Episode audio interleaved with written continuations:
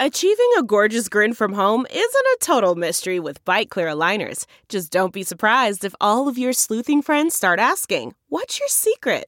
Begin by ordering your at home impression kit today for only $14.95. Byte clear aligners are doctor directed and delivered to your door. Treatment costs thousands less than braces. Plus, they offer flexible financing, accept eligible insurance, and you can pay with your HSA FSA. Get 80% off your impression kit when you use code WONDERY at Byte.com. That's B-Y-T-E dot com. Start your confidence journey today with Byte. Delve into the shadows of the mind with Sleeping Dogs, a gripping murder mystery starring Academy Award winner Russell Crowe. Now available on digital. Crowe portrays an ex homicide detective unraveling a brutal murder he can't recall.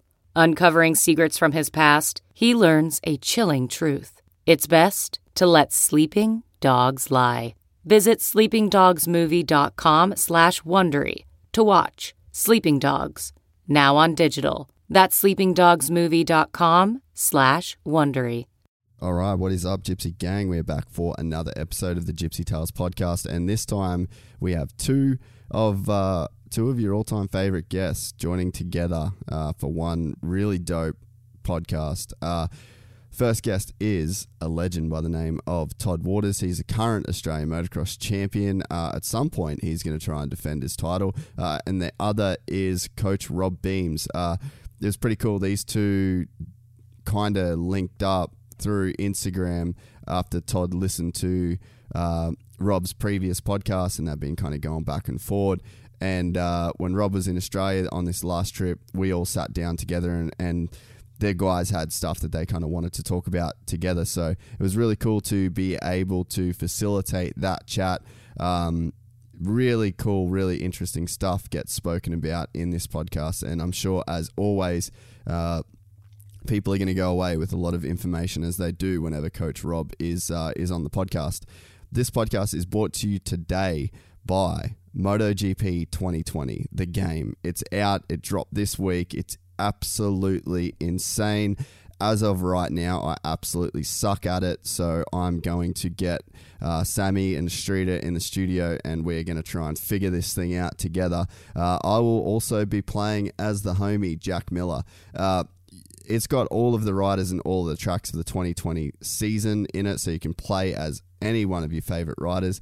Uh, the graphics are insane. Like I had no idea uh, just how good you could make a MotoGP game, but they've done a ridiculous job.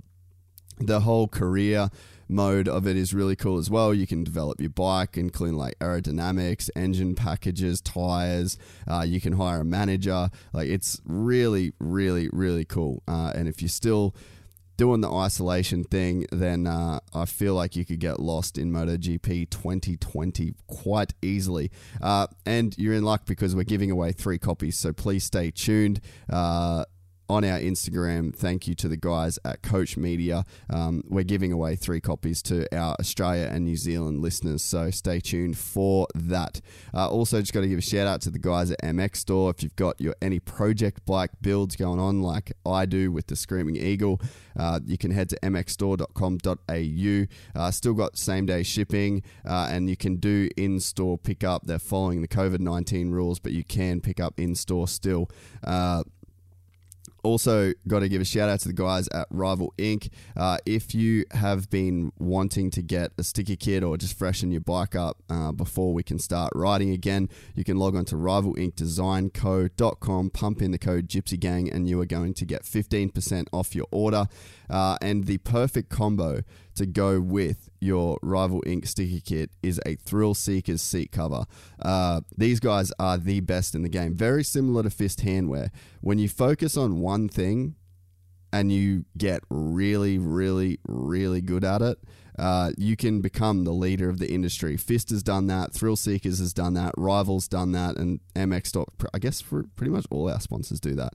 Uh, but Thrill Seekers, seat covers is something that's overlooked, but it's something that you're in contact with on the bike all the time, uh, and they are by far and away the best in the game. You can use the code Gypsy Gang at thrillseekerscollection.com to get 15% off your order.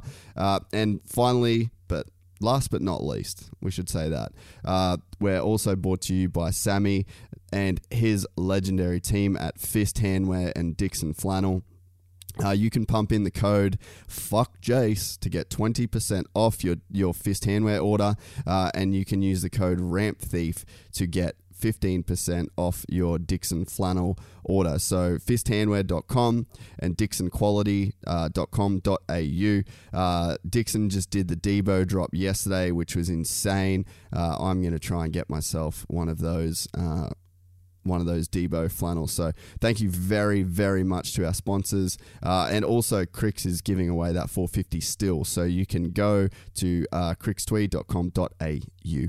Uh, and if you buy a new or used car, you can go on the running to win a brand new 2020 uh, KTM 450, brighten up 2020 because it's been a bit of a weird one. Uh, thank you very much for listening. Thank you to Todd and Rob Beams for being amazing guests as always. Enjoy. Gang and they come and get gang. Gang and they come and get gang. Gang. I met a gypsy. Gypsy gang. I met a gypsy. traveling around with Antonio Cairoli. W- World Championship, you you'll fly to Qatar, and Sure. most of the guys are on the plane and stuff. Yep. And I remember when Villopoto come over because I was teammates with Tyla Rattray. Yep. The first year when Husky was a thing. Okay. Then he went Kawasaki and Ryan come over. Yeah. And Ryan was just blown. He's like, man, we're in the airport and the dudes are just eating French fries. Mm-hmm. You know, Yep. like, and he was like, no sugar diet. Like, it was like these the Americans are just like, and I I get it, but then you got dudes in in Europe that they have like a wonderful life. You know, Absolutely. like they they probably train harder Mhm. like riding wise Yeah. them man like just a gp weekend is two days like it's Right. physical We bring this up closer, Todd. We might as well just keep rolling here. I got Yeah. Rob Beams and Todd Waters here. We'll do a bit of an intro once Todd's done on this story. keep going. It's good shit. Put your headphones on if you want. Yeah, so uh, Rob Beams is in the house. Oh, I'm gonna turn these down a little bit. It's not super gnarly. Yeah, so uh, Rob Beams is in the house with uh, my homie, mate, good bud, pal, Todd Waters. The champ is in the building, uh, and uh, it's kind of cool. Um, we'll get, we'll just, we'll go back to where you were, Toddy, but um, kind of cool how this come about. Rob Beams is the uh, one of the MVPs of the Gypsy Tales podcast, the people's champ, I like to call him. Uh, Todd Waters, obviously, Todd Waters. Uh, but these two, actually, I want to kind of hear the story because you guys kind of t- started talking a little bit on social media, right? And then Todd and yourself wanted to actually do the podcast together, which I thought was pretty cool. Um, so first, we'll get back to where Todd was, but welcome, Rob. Thank you very much. Thanks very much for coming in once again. Absolutely. Always, always a pleasure. Thanks for Um, having us. Yeah, no, it's cool. I'm excited. This will be this will be a cool podcast. I don't think I'm gonna have to do a lot for this one. So Nah. I'm excited to just sit back and listen for a change. I kind of feel like I do just sit back and listen when Rob talks, but uh, No. no, this would be No. this will be pretty sick. So, um, Toddy, what were you? So you, you were talking about like the way that the European guys train is different to the US dudes. yeah so obviously um first of all like rob coming here it's amazing it's uh i listened to your podcast Thank that you. Appreciate did with that. jason and uh and like i just touched on before i spent a lot of time at red bull dtc in europe and and at the end of the day i was just uh i was just a young aussie kid that just you know i had two Ogio gear bags Right. 21 year old kid um, signed for one of the biggest gp teams in in the world and little did i know when they sent me the contract it was for husqvarna and i was like man i don't know about this you Mhm. know like Sure. the old husqvarnas Yes. and I kind of thought, man, I don't know if this is a good thing, and and it was just like word of mouth at first. Yeah. Um, Rob Tyrell, who managed the team here, I was with Factory KTM, and he ran a really successful team here, and and I love working with Robbie T. So he said, no, no, no, it's it's gonna, you know, KTM have bought it, it's it's taking over, blah blah. blah. So yeah, I literally just jumped on a plane with two gear bags over there. Um, I had, man, when I went training, I trained hard. Sure. Like I kind of touched on before with yourself, um, how I met my fian- fiance was uh, an ex cycle trainer who's Hamish Guy, and and he taught me how to train hard. Mm. He uh, it almost felt like a beep test every time I went for a cycle, even on a on a recovery cycle, because it was a it was an elite group of young cyclists. Sure. You know, um, my fiance she represented Australia um, for cross country, uh, mountain biking, and did some World Cups in Europe. And and two of the guys, you know, one of them got third in the World Championship. So That's cool. I'm hanging on to these dudes Sure. and then I'm riding in the afternoons, and then I'm racing on the weekends. So I just thought you just went. If my legs were burning, happy days. Sure. Like I'm, man, I'm gonna win this weekend. You know, I'm putting in. Yep. Little did I know when I went to Red Bull, they're like, no, no, you've like I did base fitness tests and stuff, and we all sat around a table like this. Uh, Robert Jonas, who's the head of Husqvarna, um, there was uh, Berta from Red Bull, and then like you had your physio and your psych and your trainer, and Mickey was his name. Um, trainer, like I, I miss those guys. I spent a lot of time there, and, and it's a wonderful group of um, German people, and uh, yeah, I'd I'd never even heard anyone speak a different language before. Mm. So I'm sitting there, and they're kind of speaking like English, German English, and and Mickey goes, "Yeah, your uh, your physical fitness is not where it needs to be." Mm. He goes, and I was like, "Yeah, that's cool." And he's like, "You have zero base fitness, like very poor, but I must give you you can high, you can hold high heart rate for a very long time, Mm. like because that's all I did, That's right. Just yep. maxing out everything. But obviously, because I trained like that, I had no base fitness. I knew nothing about that stuff. I said, "Oh, that's good news, guys," and they all just looked at me, like Robert Jonas and that, and I'm like, "Well, you know, I just uh, I just did good at the Des Nations. Um, you know, crashed in the first corner and come back to fifth at Lommel, and that's what gave me the ride here. And so I'm a you know I'm a top ten dude here in the World Championship, and and I'm the most unfit dude you've seen. I love it. That's Like, you great. know, That's awesome. I'm like, we got stuff to work on. So from there, it, it escalated really quickly. Like a lot of learning curves. Like I'm not sure if you've experienced it personally, but when you train at a high heart rate for a long time, um, when they say, "Oh, I'll go for a 90 minute cycle at 130 heart rate," I'm I'm like, man, I need to call someone. Like That's I'm not even puffing. hmm Like this is, and I'm phoning them up all the time. Like, are you sure this is right? There's like I'm the key. not You're working doubting hard. it. Yep. Yeah. Exactly. So what's that do then if you're just training, say at like 130 heart rate for two hours? Like, what's the theory behind that or the thinking behind it? when and it goes back to like you're talking about the heart rate zone. So let's just assume heart rate zone two is 130 and below. If you're using the mm-hmm. number of 130, Yeah. if you think about the roots of a tree, as you train at a lower heart rate, you increase the amount of capillary beds inside the muscle tissue. You cannot do that at anaerobic threshold training. Ah. So if you watch the Tour de France, those guys will go out, you know, for a 40k time trial during the tour and absolutely shred it. But if you look at them in the October, November, December, they're riding at 20 kilometers an hour. I'm using that number loosely Yeah. for six, seven hours a day for that exact reason. Now there's a there's a there's an additional benefit to that, and that is the the metabolism and the utilization of body fat for fuel. When you hear the idea spare the glycogen to leverage body fat for fuel, when you go into those lower zones, when you only get acclimated to that red line zone, I want you to think about it almost like your exhaust pipe. If you're sitting there and the bike's on the stand and you've got it red line pinned, Yeah. think about the amount of exhaust that's coming out. Well, when you bring that high intensity training into the equation, the difference between the human body and a motorcycle is the motorcycle has an opening exhaust pipe. We work on a closed circuit. So when he's doing all, all the what we call HIIT, high interval, high intensity interval training, think about the amount of metabolic byproduct that's coming out of it. Well, the body isn't going to build capillary beds in a relaxed state because it's trying not to die. Let's put it that way, pretty loosely. So when you're going out and they're having you do the, the low intensity training, and I love what you said, it seems counterintuitive. I'm an elite athlete. I'm top 10 in the world. I'm on this elite level. Why would I want to train the lower end? Well, the lower end is where you increase the capillary beds, you increase the aerobic function, and you and you utilize body fat for fuel. And you say, well, why is that relevant to an elite athlete? You've got to go back to the idea that increasing the capillary beds in the muscle tissue gives you the avenue for oxygen to get into the working muscles, and it gives you an avenue for the lactic acid to come out of the system. Mm.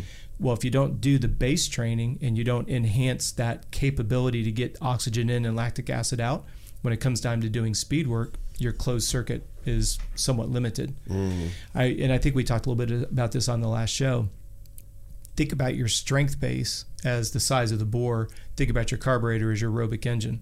So when they've got Todd going out and they're doing, you know, I'm using numbers loosely. We didn't mm-hmm. speak about this off the record, but you know, two or three hour bike ride at heart rate zone two or below, teaching the body to spare glycogen, use body fat, increasing capillary beds, and increasing aerobic function. I've said this before. Until you go long and slow, you can never go short and fast. Mm. Now, short and fast is relevant. I mean, hmm. you know, 30 plus two. I mean, that's not a short race. I'm not insinuating that whatsoever. But in the grand scheme of like what they do on hmm. like Tour de France and stuff like Right. that, then that is like a short. That's the idea. Until you can go long and slow, you can't go short and fast because without the capillary beds, without the aerobic engine, and without the strength base. So, if we're looking at periodization, breaking up the year into performance cycles, preseason could be anywhere between eight and 12 weeks long, depending on your race schedule. Yeah. What we're looking for is maximizing physical strength, maximizing aerobic engine. This is the part that elite athletes don't want to do yeah. what they have to recognize is if we do that for eight to 12 weeks, when we start, we go into pre competitive phase. And just for the listeners, so they get the gist of it, you have preseason, pre competitive, competitive, and you could have up to three to four competitive cycles. So we'll call it comp one, comp two, like when you were doing yours. Your your jiu-jitsu, you really only had one pinnacle, so you'd have one competitive season with one big peak Yeah. when we've got an elite pro who has to race every other weekend, sometimes every weekend for four months, that's a lot of little micro peaks. Yeah. That you know, that's what makes the series so hard. As we say, you got to be in it to win it. We've all seen the attrition rate of going pro. It's very difficult.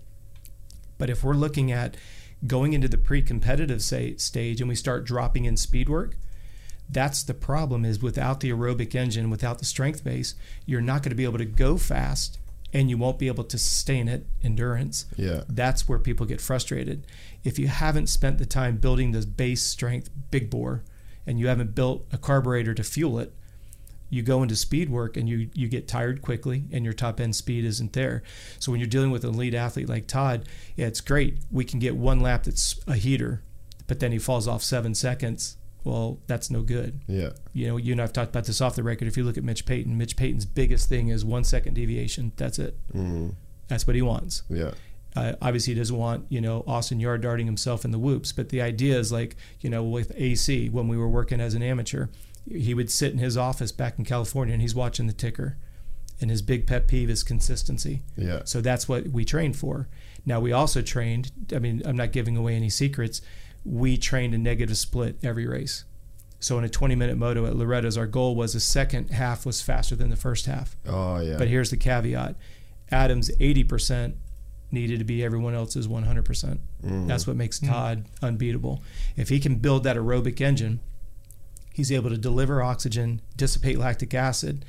Let's face it, at Todd's level, everybody's within tenths of a second on qualifying. Mm. Well, now it's taking it for 30 minutes yeah. and holding the consistency.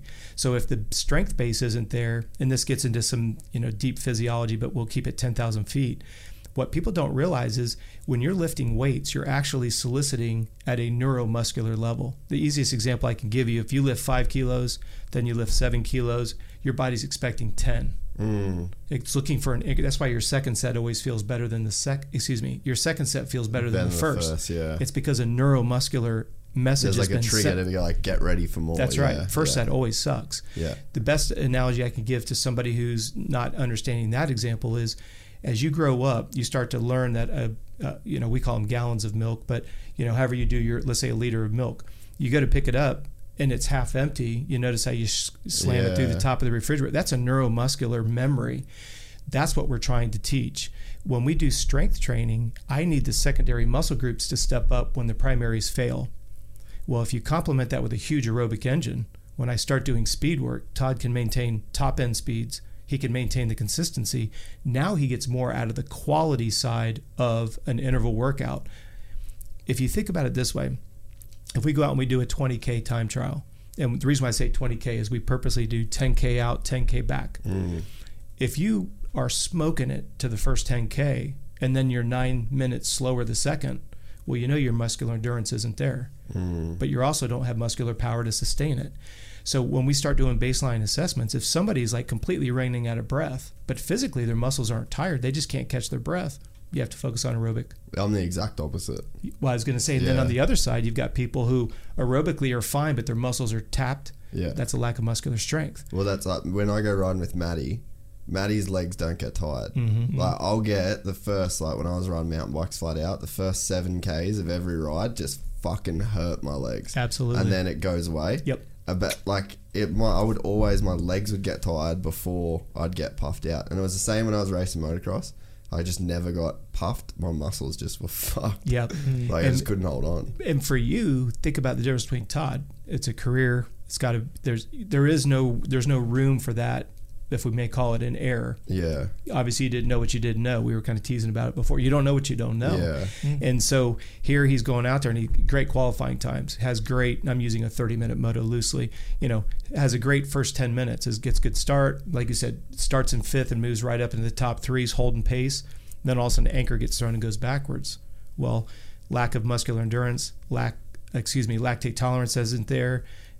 Power isn't there Yeah. no pun intended, you're only as strong as your weakest link. So you're bringing a big bore motor with a, you know, I always tease you, take a KX500 Yeah. engine, take in, put a, a KX85 carb on it. It's got its potential, but it can't do its job. And then vice versa. Yeah. I've got a, you know, KX85 and I'm taking a, a 500 500 carb carb, yeah. and putting it in. That's where a preseason aerobic engine maximum strength most guys don't do that. And what's really difficult is these guys, their season keeps getting longer and longer. There is no definitive off season because that's the four seasons preseason, pre competitive, competitive, and off season.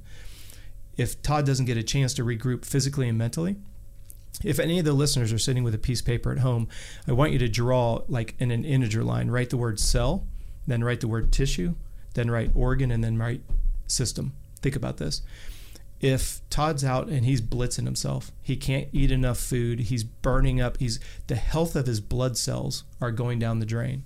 We get this through a blood panel. This isn't this isn't Yeah, something that any of the listeners can't self-evaluate. Yeah.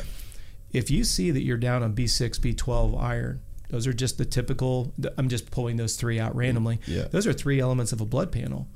Well, why are you low on B6, B12, and iron? Why are your white blood cell counts up? Why are red blood cell counts down? Because you could be like eating the right food and doing the right supplements, but if your body's not You're, like keep actually going. Keep going. able to absorb those things, then it's like no matter what you eat or if you do the right things or That's right. yada yada yada. But there's there's three total, and you hit the third one, which most people don't get, and that's the absorption. yeah The first one you look at is if your if your blood work's out of line, you're simply burning more than you can consume. yeah It's not that Todd eats garbage.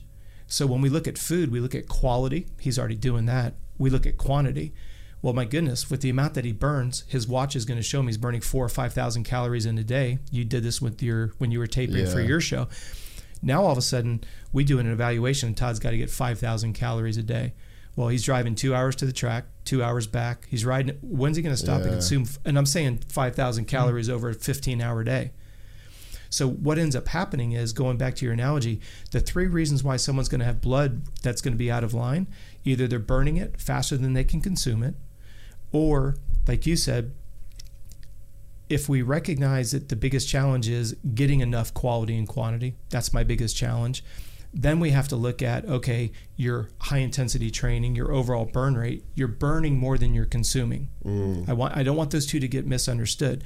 You're either burning more than you're taking in, which means we need to bump it up. You bump it up and this is where your third one comes in. You're not absorbing what you're eating. So then we get into a colon cleanse and, and all the things about absorption of nutrients. Now you also mentioned the word supplement. In 100% transparency, I own my own supplement business, but I don't want people taking supplements because what happens is especially with the younger riders if i say hey look i want you to have a smoothie. It's going to give you 800 extra calories. We looked at your watch. We know your burn rate is way higher than what you can get in calorically. I need you to do a smoothie. That smoothie is not a meal replacement hence the mm. word supplementation. It's to supplement breakfast lunch dinner three snacks eat every two hours. These little guys they look at it and go oh i can have a smoothie for dinner. No we're trying to get your calories as close to your burn rate as we can. Now there'll be somebody that will send a nasty message. They'll put a message below the, the video or whatever. Say, oh, you know, you always want to be in a caloric deficiency. Bullshit. yeah Especially for an this guy. yeah Well, it, it really is applicable for everybody. Running a caloric deficiency is it's like you coming in and telling me you're going to save weight on a motorcycle, so you're going to run the oil low in the casings. Mm-hmm. It's the exact same poor analogy. So yes, the bike will run, but when it's when that oil is low, drain half the radiator fluid, stresses the system. Mm. Run the oil low, mm. stresses the system. Will the bike run? Sure, it'll run. You may take a bike. He gets one fresh from the factory. They they drain the oil just enough to finish the 30 minute moto. We drain half the fluid. In fact, we just go out and we ride it in the mud so we can coat it. How much stress do we put on that motor in one hour? Mm. But it only has an hour on it. But we stressed the system. Yeah. So when someone's saying to me, "Oh, it doesn't matter what your caloric burn rate is," bullshit. That's like you saying that you're you don't care how much gas you put in the bike or how much oil you have in the casings or you know radiator fluid. You're stressing a system. Well, when we look at caloric deficiency and you just keep going in a hole, where will he be in a week? If he's burning five, six thousand calories a day, and he's busy, man, he's trying to do his best. He's eating, his quality is good. The bad part is eating good. When I say good, fruits, vegetables, and lean protein. We talked about it on the last show. Food doesn't have to be difficult. The problem is it's not calorically dense. To get 6,000 calories, uh, if you guys go to the grocery store, those pre-bagged salads, pick up the uh, pick pick it up and look at the ingredient. Excuse me, look at the, uh, The label. calorie, yeah. 75 calories in one of those bags. This this guy needs 6,000 Yeah. How much are you eating these days when you're training full blown? for what you can what you can tell us. I just eat, to tell you the truth. Yeah. And Wait, see, bring this that- like- closer. And that's what's scary right there. Like you said, he's just eating. He's Yeah. eating good quality. But if his watch shows us he's burning 6,000 calories, and he, again, let's do a Monday through Sunday. Let's just use even numbers. Let's say he misses it by 1,000. That's 7,000 calorie deficit in one Yeah. week. And we wonder, this is why I wanted you to go back to the cells, mm-hmm. tissue, organs. We wait until the system, adrenal fatigue, let's just go straight to the big one in our sport. Adrenal fatigue, we now have a diagnosis on a system. Look at, for the listeners, look at your notes. Cells make up tissue, tissue make up organs, organs make up a system. Remember what we said earlier? The body's a closed network. Yeah. Now we wait till the system is diseased. We go in, they say, hey, you've got Epstein Barr, you've got adrenal fatigue, you've got some diagnosis. It's because the blood chemistry got out of whack. We ignored it. Hmm. He's a pro. He's got to keep training. He's got a calendar. He's got commitments. Now all of a sudden we're calorically deficient. We hadn't even talked about being hydration deficient, sleep deprived. Think about the stress on the human body.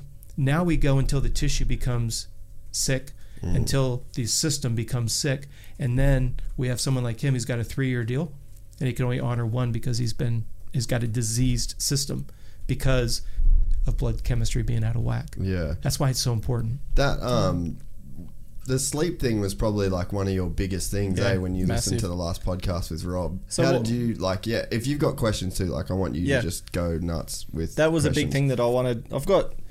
That's a big one because I contacted you about that. Yeah. and that's really what interests me because, like I explained before, I've I've touched on and by all means I've got no, not one little bit of uh, education about the human body. You know, I I just know things from experiences, Sure. injuries. You know, Sure. I know what ACLs are because I've snapped them and Right. I know where they are and rehabs and you know Yeah. all this sort of stuff. But um, for example, I've got my fiance Jill, who's a physio, so she's quite educated on the human body, Yep. and uh, they do the first three years of so an exercise scientist sort of Gotcha. thing. So um, she writes all my programs and stuff like that. And at the moment, we have you know how much like every morning I get up, resting heart rate, obviously, um, sleep, like how many hours deep sleep. Like I record Perfect. all this stuff um, because looking back when I was at Red Bull, I've got everything's recorded. Yeah, You know, and that's the biggest thing that I found with high end athletes is everything's recorded. Not just because they feel like it. It's Mhm. it's a record of everything that you've done. That's right. And to touch on the on the diet stuff, like I've been everywhere with everything throughout my career, and and I don't know whether it's because of my upbringing. Um, like we eat very healthy. My family's a healthy family. Um, like you know, we had like a junk food Friday when I was a kid. Like we Yep. weren't allowed soft drink, this sort of stuff. And it's not anything. I am an athlete. Like it's my dad just took me racing, and I was going to work in the business, and we are going to have Mm. kids, and like I was going to have kids, and Sure. we're just going to build a business, you know. Yep. And uh, it wasn't I ain't one of these kids that the old man's running around yelling at me to hold my leg up or anything. I love it. My old man's over there changing tires for some people talking. Like, I, when I turned, you know, I was probably 19, 20, I was so hungry to to get overseas and and to better my career. And I'd be like, Dad, like, like, what, like, what can I do? What can I work on? Oh, you Mhm. look good, mate. Like, Yeah. really smooth. You're riding good, mate. Like, never like come on, man, like what? Do I need to get my hips back or just Sure. you know? So I kind of struggle with that. But when I was overseas, I I did I was very I found what works for me is just cutting out all the stuff like you said vegetables like everything needs to be fresh Yep. um, chicken breasts no no gravy no this no Yep. that I cut out a lot of stuff when I was in Europe and I found I started tasting food a lot more because here in Australia we have chicken breast and we'll put gravy on it like Mm. you know it's Yeah. a, when you go to pub meals and stuff Sure. like that everything's got gravy and you know sauce or all this kind of stuff so I just ate really clean then I started to notice that man food tastes good Yeah. you know, and then I'd go to a pub and they'd put hollandaise sauce on something, or I can't eat sauces now. hmm If I get a wrap from somewhere, I'm like, no, no, no sauce. Like I don't want mayonnaise. Like Sure. it's not that I'm a health freak or anything. It's just I just eat healthy. Like Yep. it's, and like I said before, like I I come back from Europe because that was my biggest question to um, to the Red Bull crew. Is I'm like, man, you've got like a million dollar facility here. Like my name's on the TV screen telling me where I need to go, like to the laboratory to see if my, where my CK level is before I Mhm. start training. You know, and it just goes on. Like I'm doing 90 minute cycle. I've got scabs on my ears from them taking uh, blood Sure enough. you know, like to Yeah. see where my lactic acid is at what heart rate. It it just blew my mind, Yeah. but nothing about diet. You know, Mhm. we had a, a sports psych physio every day. Didn't they just tell you to just eat whatever you wanted? So I, I'm just in there and I'm like, like, what about diet? It's so Mhm. important. Yeah, yeah, you just need to eat fresh. Like, Mhm. yeah, but how much? Like that's my biggest thing. Like I don't know how much do I eat because what I struggle with and the biggest thing I had problems with is like you said, I learnt about the low heart rate and I was just doing it because They told you they to. yeah, but they have you know, after going there and being in that program, you're like, this is insane. Sure. I loved it. Yeah. Like just walk in. Oh, it felt like I was in the Olympics. Like a no-brainer. Like you just could, you just did what you were told. Like Yeah, you didn't have to think about we it. don't. At the end of the day, I just was 16. They're just like, here's a contract, man. You're getting paid to ride. This is what you get if you win, Yeah. bonuses and stuff. And I'm just like, oh, this is sick. You know, next minute you're making half decent money, and but there's no physio. You know, Mhm.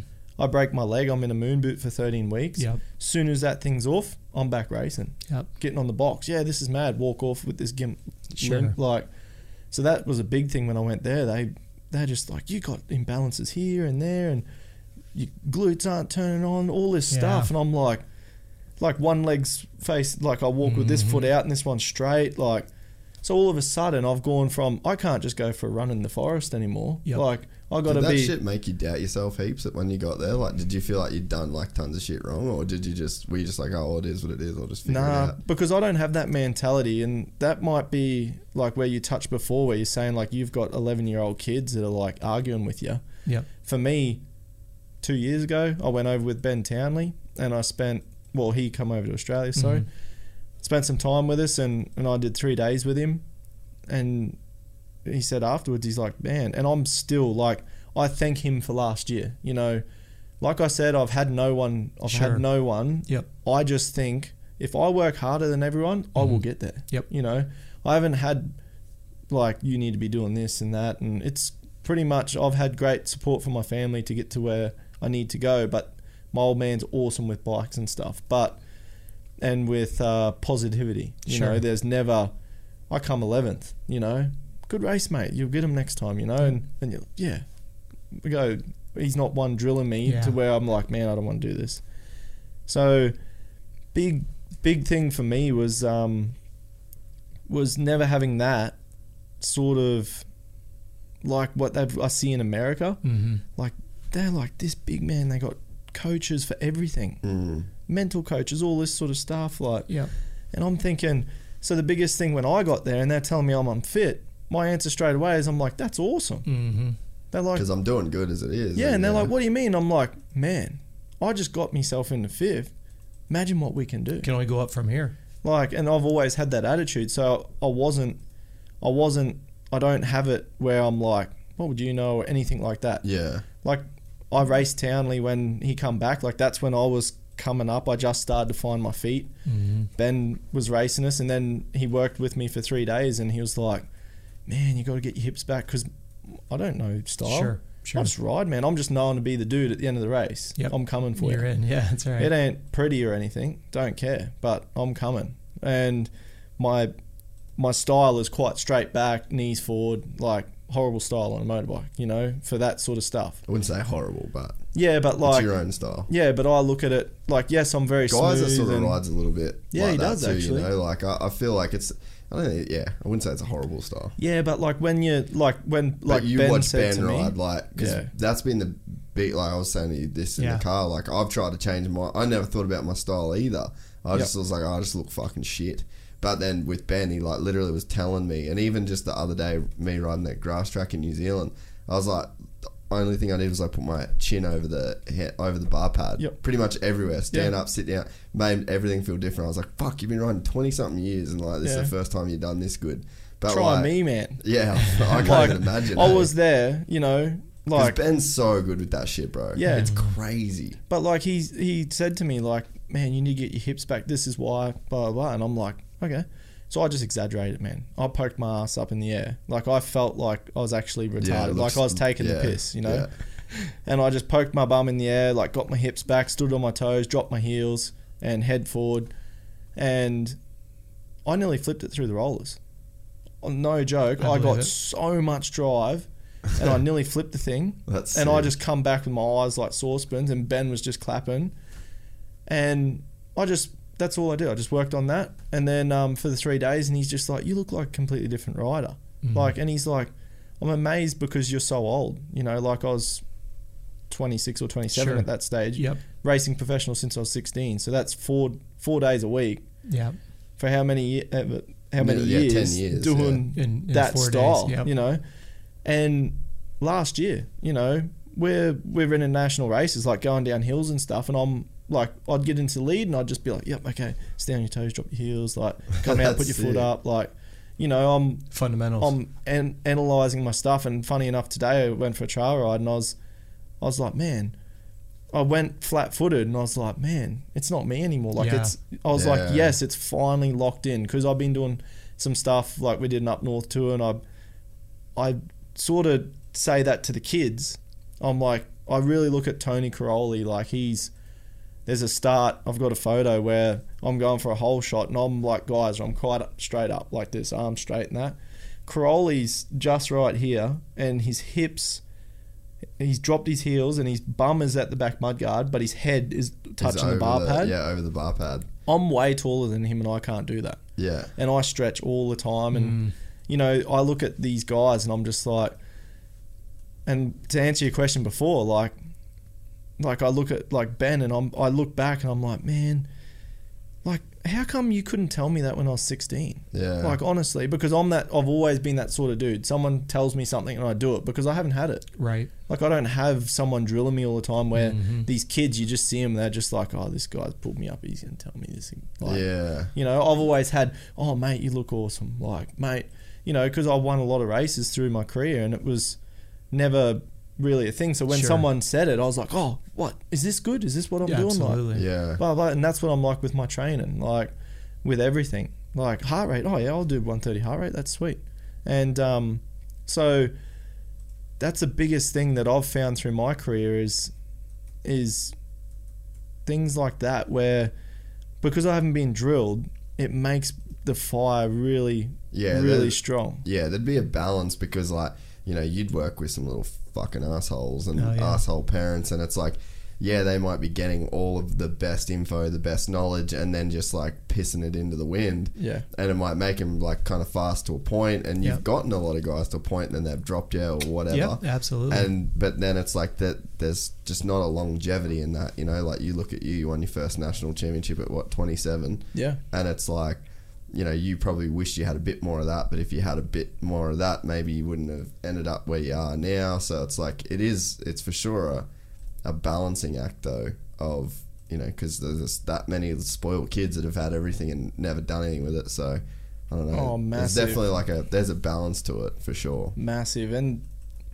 for me it's and everybody's different Yeah. you know and i look at all these different guys and the guys that i've raced and and become friends with in europe you know like Max Nagl like you got Cairoli. Mm-hmm. these guys they've been riding bikes, but not not like us in Australia. Mm-hmm. Like I live near the beach. You know, Yeah. on my day off, I go surfing with my fiance. Sure like, enough. you know, like I have a ripper life here in Australia, and that's what opened my eyes up. Over there, it's like Jill and I'd go for a cycle, and she'd turn around and go home halfway through because she couldn't handle how cold it was on your hands.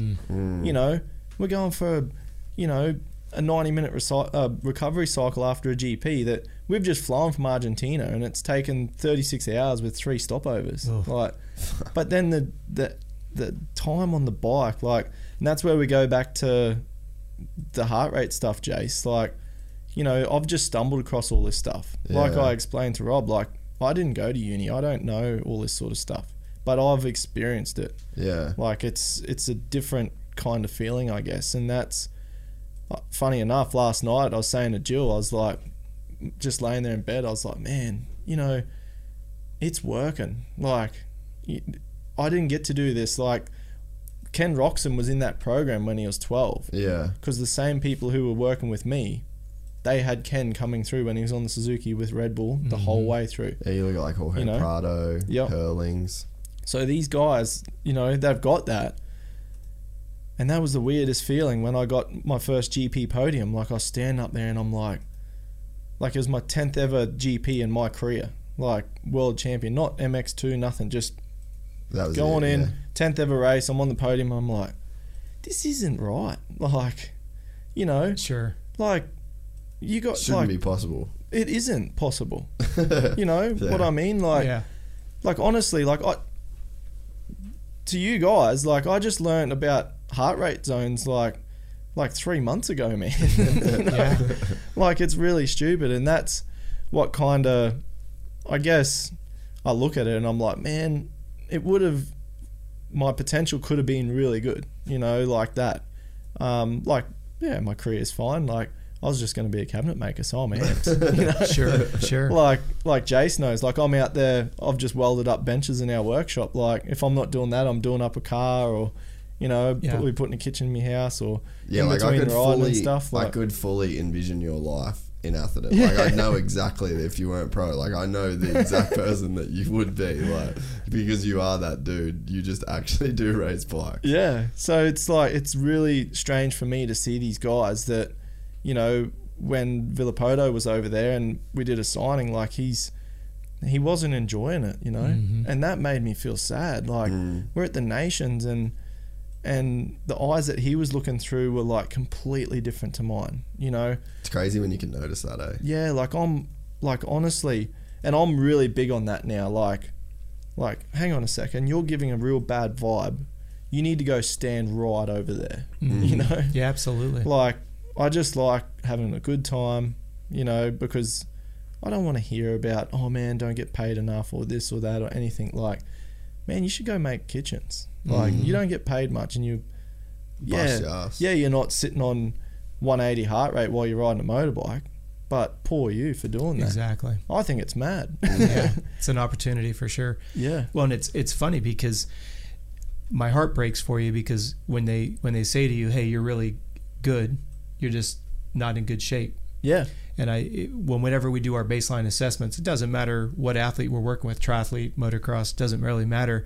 I always say to him, "You're in great shape. You're just not in good shape to race motocross." And I've probably said that more times than I've not. Yeah, but you're not German. well, yeah, but the, the challenging part is, is they're, they get offended instead of being looking at it as, like you say, it's. And I get accused of being the glass always half full. Yeah, why not? Yeah. Why does it always have to be half empty?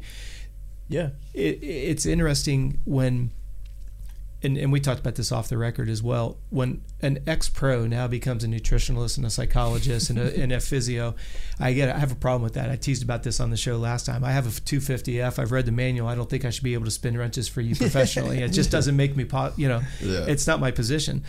But when you look at the functional strength, that's what we do with our workshops and camps. Is exactly what you're talking about if you can't get into that position the way you described Cairoli, and let's say Ben's your riding coach, my responsibility and moral obligation is to get you to understand a why you can't do what Ben is asking you to do, whether it's a strength and or a flexibility issue, then empower you with the resources so you can do what Ben is saying. Mm. That's it. But like we were saying should be before, that simple, huh? well, as we were saying before the start of the show, I have to, I'm not dishing on the United States, but at home, all I get is arguments. No disrespect to your dad that's a carpenter, but I'll have a carpenter or someone who lays concrete that will argue with me about physiology. Yeah. And it's like, okay, so I hired you to build me a kitchen, or I hired you to lay Yeah. some concrete, and now I'm going to come out and tell you how to do your job.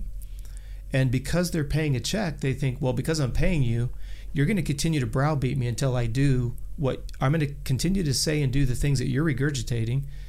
No. And just like we were saying before we started the show, I mean, we've had to part ways with facilities, we've had to part ways with individuals where, look, I, I'm not saying that I know everything. If I don't know it, I will get you the answer. But my responsibility is that you understand why we're doing it. Whether it's the listeners talking, you know, listen to us on the show, it kills me to think that 99% of society feels they have to have a Red Bull deal. And I've seen some of the Red Bull reports. I've heard some of the Red Bull reports. We worked with Ashley Fiolek when she was with Red Bull. I didn't get a chance to, you know, keep them because it's, you know, private information. I was on the Olympic team for the sport of triathlon. I was on the junior development program. Exactly that. They sit in a round table, excuse me, they sit in a room around a table and they're disseminating information. Well, the thing that I always say about the Olympic Training Center is they're not they have no agenda. Mm. They're results. Yeah, they just want Their whole agenda they don't is care. results. Yeah. So they're not going to argue with you of whether or not you're going to sleep a lot. Mm. They're telling you to sleep. They're going to evaluate. Now, this is before heart rate monitors. We slept with electrodes on our head. It was so barbaric, it wasn't even funny. it was really bad.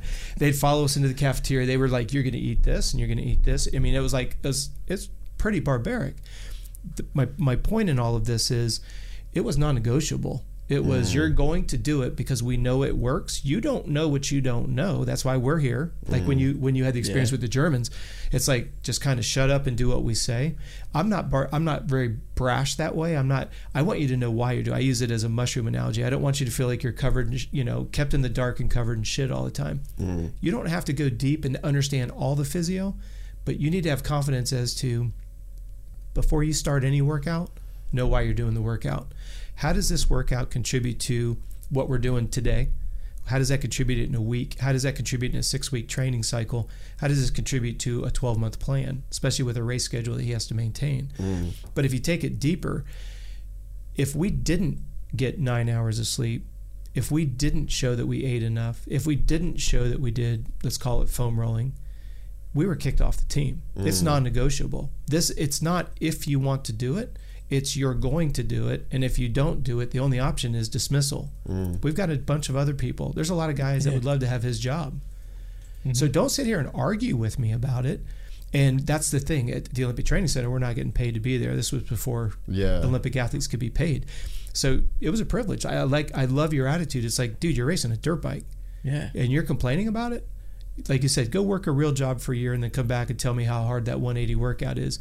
Uh, and I get really, really frustrated. And I talk about this a lot. Don't complain to me that you've got 17 supercross races that you've got to go to. when you've been training and racing and wanted to have a factory deal for mm. since you were 11, Yeah. you know, and then complain to me that you have to be on a flight three days a week. You knew it when you were 11, you knew it when you were 12, you knew it when you were 15, and now you've got a contract. Now you're complaining you've got to go test with Mitch at the test track with Bones. You're complaining about this? And I guess to me, it's more of like, are you surprised that this is mm. part of the job? I used to love talking with Ricky about this. You know, when you look at Ricky's helmet, you know, he, he, he had Aeronautique, he had Kicker. You know, every one of those stickers is more and more and more obligations. Mm. He's like, no, why would I want to do that? How about just go out and win on the weekend, get a nice hefty bonus that surpasses what these little stickers are paying me anyways. Mm. But I don't have to go do the signing and I don't have to do a photo shoot and I don't have to it's just somebody else cutting into your schedule. Mm. But again, are you everybody wants the sponsors. Are you willing does your behavior match your desirable outcome? That's what I have a frustration with. Mm-hmm. It's not like you went into the sport and you might have to do suspension testing. Yeah, yeah. You know, There's an off chance that we could need you to test at some point in some your career. point, yeah. Nah, bro, you're testing every fucking week. Exactly. Deal with it. And you're complaining about Yeah. it. I mean, and we could talk about a couple people that have, you know, been have been fined and penalized for not showing up for testing sessions because of a multitude of reasons. Some of them have probably been on this podcast. yeah. well, and you look back in the states, some of the most highly talented guys that never made it because of poor choices and decisions that also paid some of the biggest fines for not showing up for testing. Mm-hmm. Are you really surprised? But that's another subject in itself. But it goes back to it's non and it's a non-negotiable. We have watches now that literally I can look at your computer dashboard and I can look at hours of sleep, mm-hmm. deep sleep. We've got my fitness pals on your phone that with your permission I can log into. I could take your computer dashboard, look at your burn rate versus your consumption rate. I can avoid this diseased platform that we're creating. I, I always say this, and I don't want this to sound you know snide at all. The military doesn't wait until you wreck a five hundred million dollar plane to go. Okay, now that you've crashed it, let's go figure out how we can avoid that. Mm. But yet, people will come to me once their system is diseased or they have an ailment can't sleep, have night sweats, simple sugar, all the signs of adrenal fatigue. And you've got someone like Todd who his results drive his next contract. Mm. So now he works in a mode of fear because, all right, I've only got a one year deal. Oh man, the results aren't where I want. So which is like a stress hormone kind of thing. So you're like living in like a fight or flight mode, which isn't like the optimal way for your system to live. go back to what we talked about running the motor low on oil, running the radiator low, stressing a system. So now he's working in a fear based mode. Now he's concerned that he's not going to get re signed. The results aren't where he wants to be. Do you think he wants to hear me say, you know what you need to do, Todd? Add two hours Work of less. sleep, work less. Yeah. Yeah. Go on more Yeah. 130 rides and less 180 rides. He's like, F you. I'm not performing the way I think I I, should. now, yeah. And my contract, and I've got my agent, and my all these people are all breathing down my throat that's why I don't become popular with these guys. Mm. Because I'm here, I'm not here to tell him what he wants to hear. I'm telling him what we can do to turn those circumstances around. Anyone a listener, weekend warrior, you know, a vet rider, an up and comer, or a pro, physiology doesn't care who you are. Mm. I can't argue with the law of physics, just like I can't argue with the law of physiology. Mm. What doesn't make me popular is I'm going to always base his workouts based on biofeedback. Big way of saying heart rate, hours of sleep, appetite, consistent performance. If I see those performance areas, and I don't care anybody that's listening to the show, it doesn't matter if you're going out and riding for 15 minutes with your mates on the weekend. That's what you want to do. That's awesome. I want you to have fun doing it, not get tired, and reduce your risk of injury. Mm. The physiology applies to him it applies to your dad that's a cabineter, you know, makes cabinets and a carpenter, as well as you want to go out and make a living as, as, as racing a bike. Mm. But the problem is, is you get into agendas. We talked a little bit about this before the show. As a coach, one of my biggest platforms that I'm trying to push right now is coach accountability. You know, Todd just said it himself. Ben Townley's great. We've been talking with Ben. We're trying to put some things together for him and his riders. Ben is one of the few that gets it, mm. understands his his limitations. He understands his boundaries. He knows where his line stops and someone else's begins. He also has like zero ego too, so it's like easy for that shit to happen when you're not like blinded by thinking that you're better or you know what I mean, like any of that ego shit that comes into it, because that's really what it is. Well, and, and my whole thing about it is, to me, I don't believe. If you look at Todd and Todd starts to get some help from somebody, what's the agenda of that person helping? Mm. That's my biggest question. Where's the where? Let's just use the word generically, coach. Where's the coach's accountability? Because if I'm roaching Todd's adrenals, I should somehow be responsible for that. Mm. Financial ramification. He throat punches me. Something. Okay. But the problem is, is He's a pussy. I'm the expert. and so here's Todd, like he said, and I appreciate how humble you are. Hey, I don't have the education in this. I'm willing to listen. I, you know, I work hard. Like you said, I'll outwork anybody. So you take somebody who's not knowledgeable, who wants to make it about them. Mm. So if I say, look, no gluten, no sugar, no, no, no, no, no, well, it becomes about me. You're not going to have any fun, no fishing, don't go out with your, your fiance, nothing. You're going to do nothing but what I say. Well, it's about me yeah. If he's showing signs of stress, I need to fix that. It, that's just that cut and dry. Mm-hmm. Now, obviously, I have to earn his trust. I have to be able to get the, the parameters because all of us work in a world of four quadrants personal, professional, financial, and athletic. I can only influence the fourth quarter. I influence that with frequency, duration, and intensity. So when I'm saying, Todd, your body is showing that it's overstressed, I don't know what's going on personally, professionally, or financially. But I could, if I can earn his trust and he can confide in me, I can adjust some of this. Hey, right now things aren't going too well in one of those three quadrants. is this the week that we're to decide that we're going to do 10 by 2K kilometers on the rower, on the bicycle? We're going to go out and we're going to do some negative split motos on the motorcycle? That doesn't make any sense. That's irresponsible as a coach. I don't care that the rest of your life is in shambles. It's all about me, buddy. Mm. We're going to the track. We're going to the gym. We're going to do it. We're going to hammer it. Even though his heart rate's elevated, his appetite's suppressed, not trying to embarrass him, he can't get an erection. Signs of adrenal He's fatigue. had that. Okay. I mean, and that's the problem. that Your listeners are good about, they don't get caught up on the sensitivity of the subject. Look, if you've got night sweats, you can't sleep and you're tired, you're craving simple sugars, and you have low sex drive, dude, you've got all four of the big ones. Yeah. If you've got one of the four, you've got the onset of adrenal fatigue. Wake up, address it. The problem is, is most men won't admit that something's wrong. And when it comes to fixing it, it's so unmanly. Eat more, sleep more. Because if you, if for any of the listeners again who have a piece of paper, draw a straight line and, and draw a triangle in the middle of it. You're just making a teeter totter. On the left side, make a big square, divide it in four parts: personal, professional, financial, and athletic. The only thing that balances, because that that box is called stress. Yeah. That's it. It's in one of those four quadrants that you're dealing with. Every minute of every day is in those four quadrants. The only way you can keep balanced is sleep and food. Mm. Now, you mentioned going fishing and doing things like that, but it's still all balancing act. Yeah, because So they're going to stress the system even if it's like light activity or That's whatever. exactly Yeah. it. So, and where I was going with with Todd getting, you know, getting some information, I also understand that there's a lot of asshole trainers out there that have over extended themselves outside the boundaries of what the wheelhouse should have been. And let's say that because I was in a factory rig or, you know, I worked with so and so and so and so as an ex mechanic, that always cracks me up. Um, the idea now is the athlete pays the price because he hired an expert. This guy supposedly has been there, has done that, right?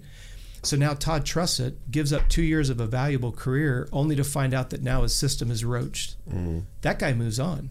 He hmm. moves on to another rider. He moves on to another team. You now have teams that hire these so-called experts. So I'll pick up a rider, take them through their amateur career. I'm not allowed to work with them when they go pro because the team has a contract Yeah. with somebody, and that person does not have the credentials to be doing what they're doing. So again, I go back to, and I don't want somebody who hears me for the first time go, man, he's an arrogant prick. I'm not trying to sound that way. I don't think I should be hired to spin wrenches for Todd, Yeah. even though I read my manual. I don't think that a team, quote unquote, trainer without the credentials, where I had somebody that I worked with, he signed with a team, and my athlete did a great job. He said to me, he says, Rob, I have to move on to the other trainer. I said, dude, you got to do what you got to do. It's your job, it's part of your contract. I respect that. I said, you just need to be able to humbly ask why you're doing every workout. Mm-hmm. That's what I've always challenged him. If you don't know what you're going out to do, and in, and the, when I do your training schedule, every workout, I literally put workout notes, why we're doing it, what the benefit of it is, what you can expect. Even if it's going to be an LT workout, lactate threshold, hey, come to this workout ready to go to the house of pain. Yeah. Not a negative, but if we know that your LT needs to be improved, this workout is to eliminate that weakness. Get your head straight first, then approach it. It's not going to feel good because you're not good at it. You're not good at it because you don't like it. So that's what he did. First week he he moved to a new facility. First week he asked the trainer, he goes, Why are we doing this? And he put his finger in his chest. He goes, You don't ever ask me again why we're doing anything. I'm like, dude, I'd have packed my bags and told him to go fly a kite. Mm. because I work for Todd. Todd needs to know why. And if I can't explain it to Todd, then I failed him as a, as a physiologist. Mm. That's where we go back to coach accountability. I believe, and, and I mean this sincerely, and I don't, I'm still trying to figure out how to do it. If Todd ever got diagnosed with Epstein Barr, I should have to give every dollar back that he's ever given me. Mm. Whenever I do a pro contract, I only do it on bonuses because I don't think I should tap into his salary. I should be getting compensated when he does well mm. and only when he does well. This whole idea, especially back in the States, these man friends, dude, really? I mean, in all fairness, and I'm not trying to name drop, one of my best, you know, one of the riders I loved working with was Ian Trettel when he was with Suzuki. And when he went from amateur, because that's when Bobby's program was Suzuki, it was Jason yeah, Anderson yeah, and. Ian.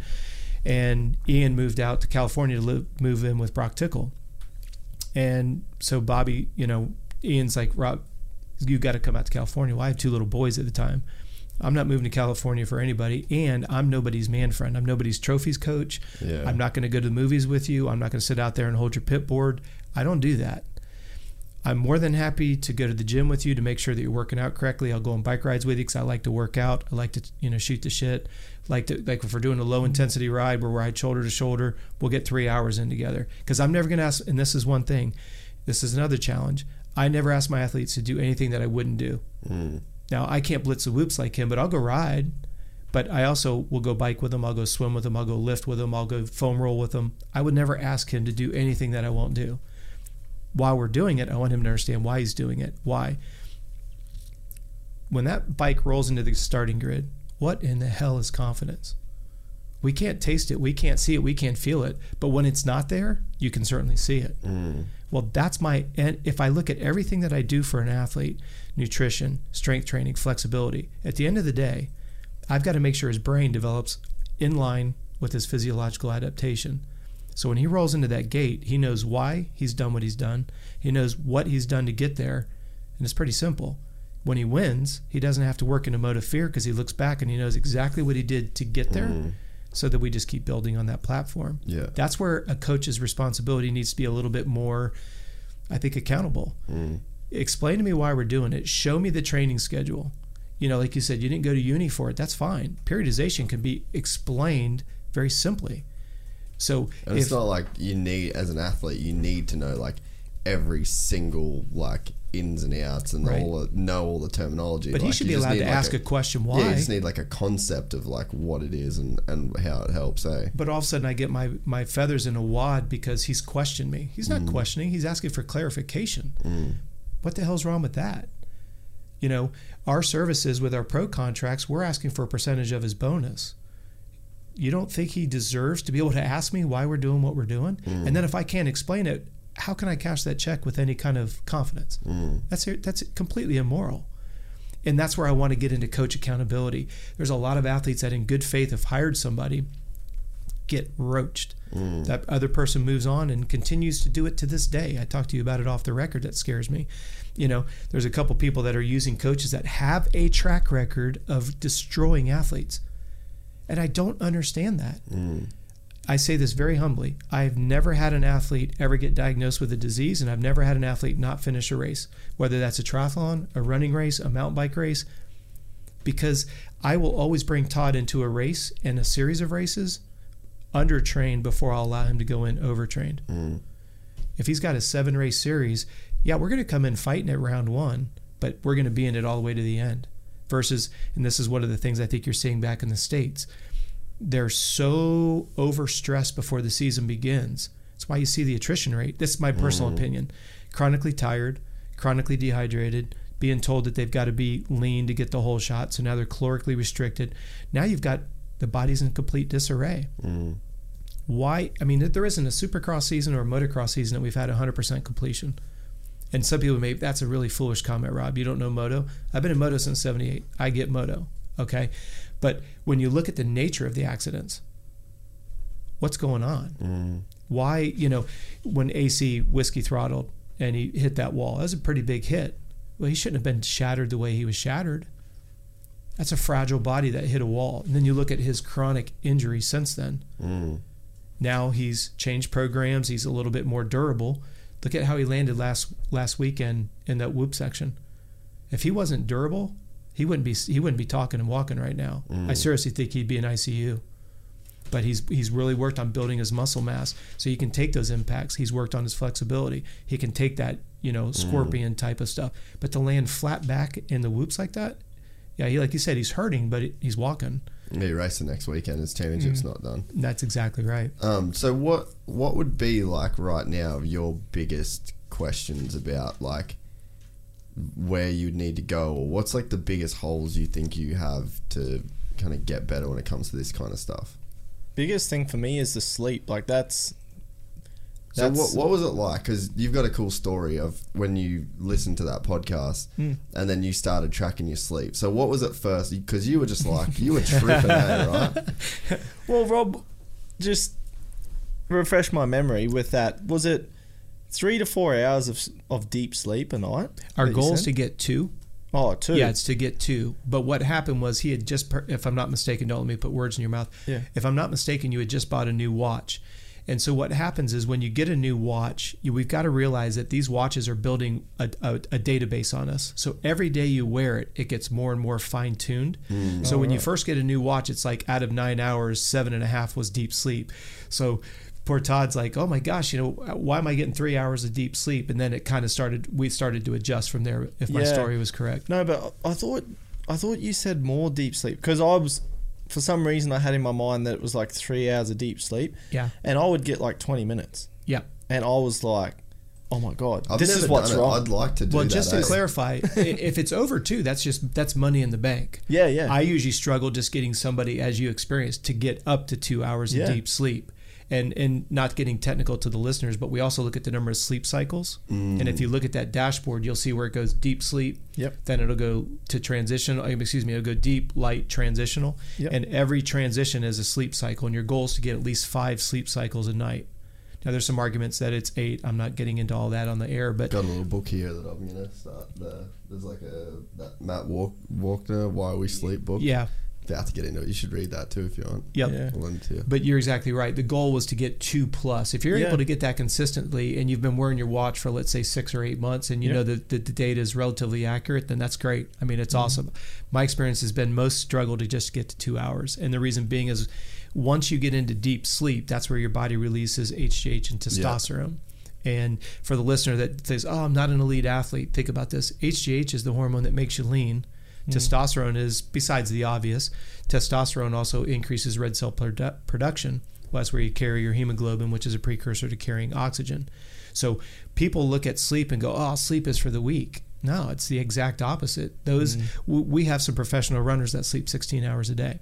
yeah, and cyclists, right? They just ride, sleep. Mm-hmm. That's ride, all they sleep. do. Yep. Oh, and eat. But so yet, how do you? Where, so where do you start, and then like sleep wise, and then has it gotten better for you over time, like since you started monitoring it? Yeah, so like good for me is like I need to be above one one hour of deep sleep. Obviously, um, the best I've had is two hours, and funny enough, that was the night of um, our championship race. Wow, really? how cool is that? So Yeah. the night before the championship was the best Best, best, night. sleep I've ever had. oh, that's fucking Which gnarly, is dude. so that was so we had a two day event, so a bit like a GP. Okay. So we had one. So it's two rounds of the championship. So Saturday's one, Sunday's the next day, and it's a sand track. Which oh is yeah, you won like every brutal. moto in practice. That's why you yeah, slept good. like, but it was like a just a perfect weekend all round. Like you know, I, I prepared myself really well. Mentally, I was there. I was very empty minded. Mm-hmm. So when I sat on the start line, there was no thoughts in my head. It was just gate, thirty second board. Like it was Let's execute. and Yep. that's what I really worked on. And like you said about going into a championship, my whole career, like I was the kid that I hopped on a 450 when I was 18, Mm. and all the guys come back from the states, McFarlane, all them, and I won. I had the red plate, you know, and then injured. Next round, red plate, injured. But I come there to the first round. I'm going to win. You Mhm. know, this is the last round for the championship. Is how I treated That's awesome. the first round. You know, and that's just my young mentality, and that's uh, what makes me who I am. You Mhm. know, and but what I did last year differently was I was like, now we, we read some cycle like my chick's right into um, she needs to know why. Sure. You know, I'll come home because in Australia it's the best. You know, oh so and so reckons this. You know, oh, I should be doing this. Why? Like because she's very highly educated. You know, Mhm. she's much like yourself. Like Question it. what's the research behind this? I'll look it Mhm. up. You know, like great examples. My old man with um, there's a there's a plant called comfrey, Okay. right? And this is a good one. We laugh about it.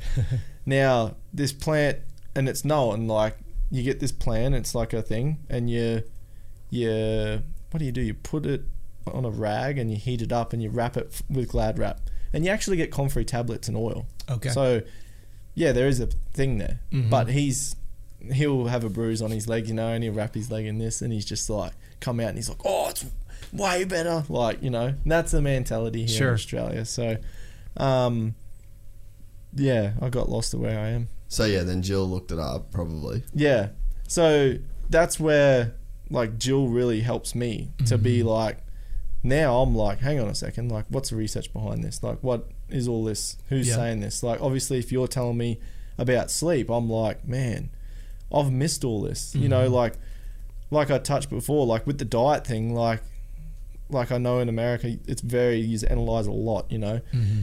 And I found when I did that, it was almost like because I'm very all or nothing. Mm-hmm. That's it. Like I'm training, it's all in. You Yeah. know, like I'm going to be a pro motorbike ride, all in. Like that's how I am.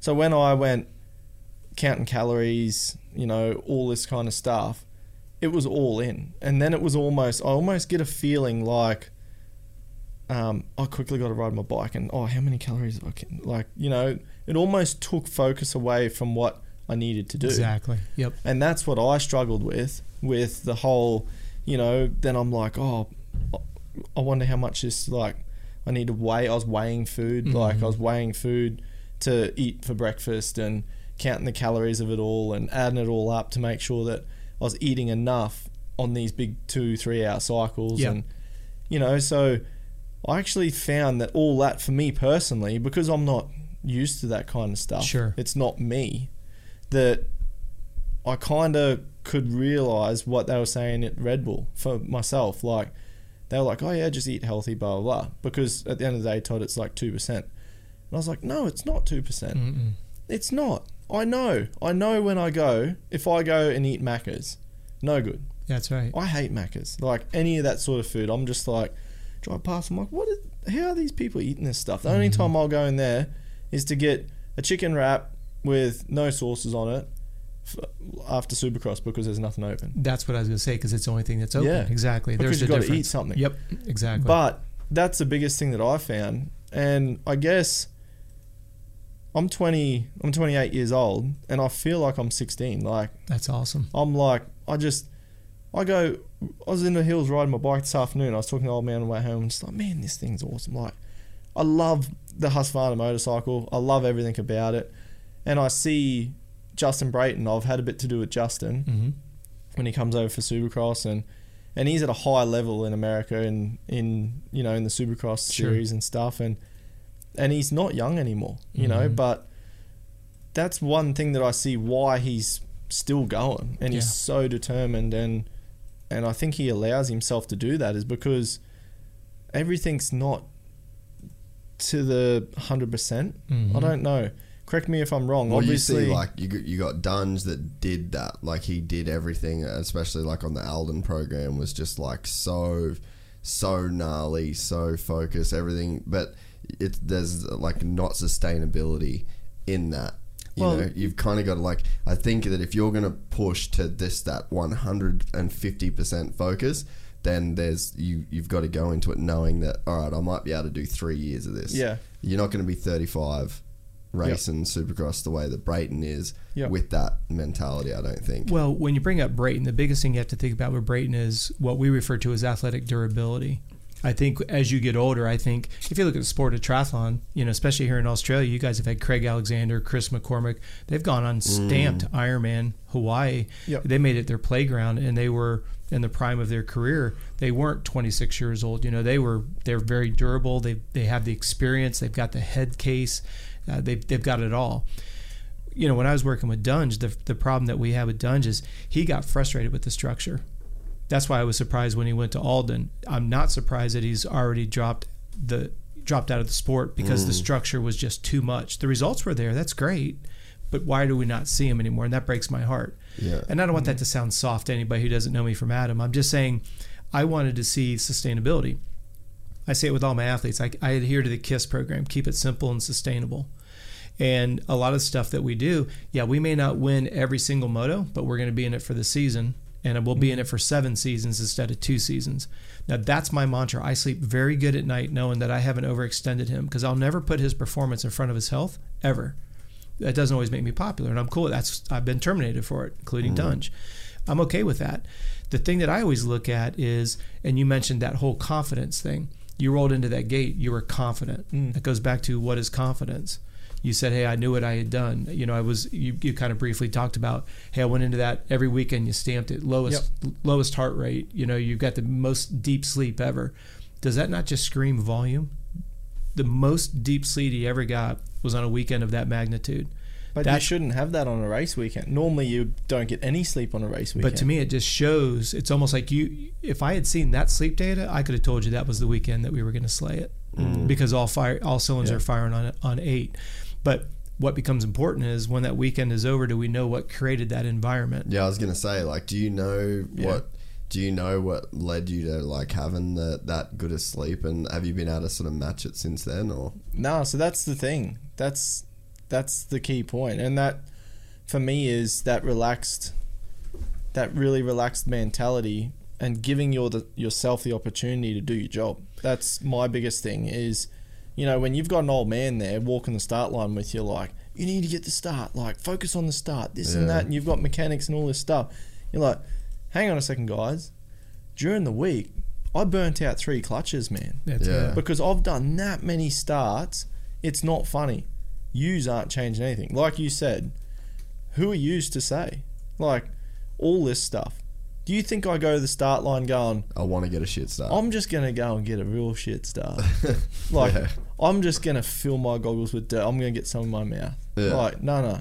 You go there, and it just so happens that you get a shit start. yeah, It's not anything. It's probably because all of these people aren't there during the week to help you do your job where they should be. And that's my biggest thing last year, and that's where I sort of got lost was every morning I write down I have a sheet and we got this from the cycling they have cycling diaries Mhm. and um, so Jill's formulated a thing where you know one to ten sleep um, you know readiness for training blah blah blah blah blah like fatigue this and that. Yeah. one out of ten.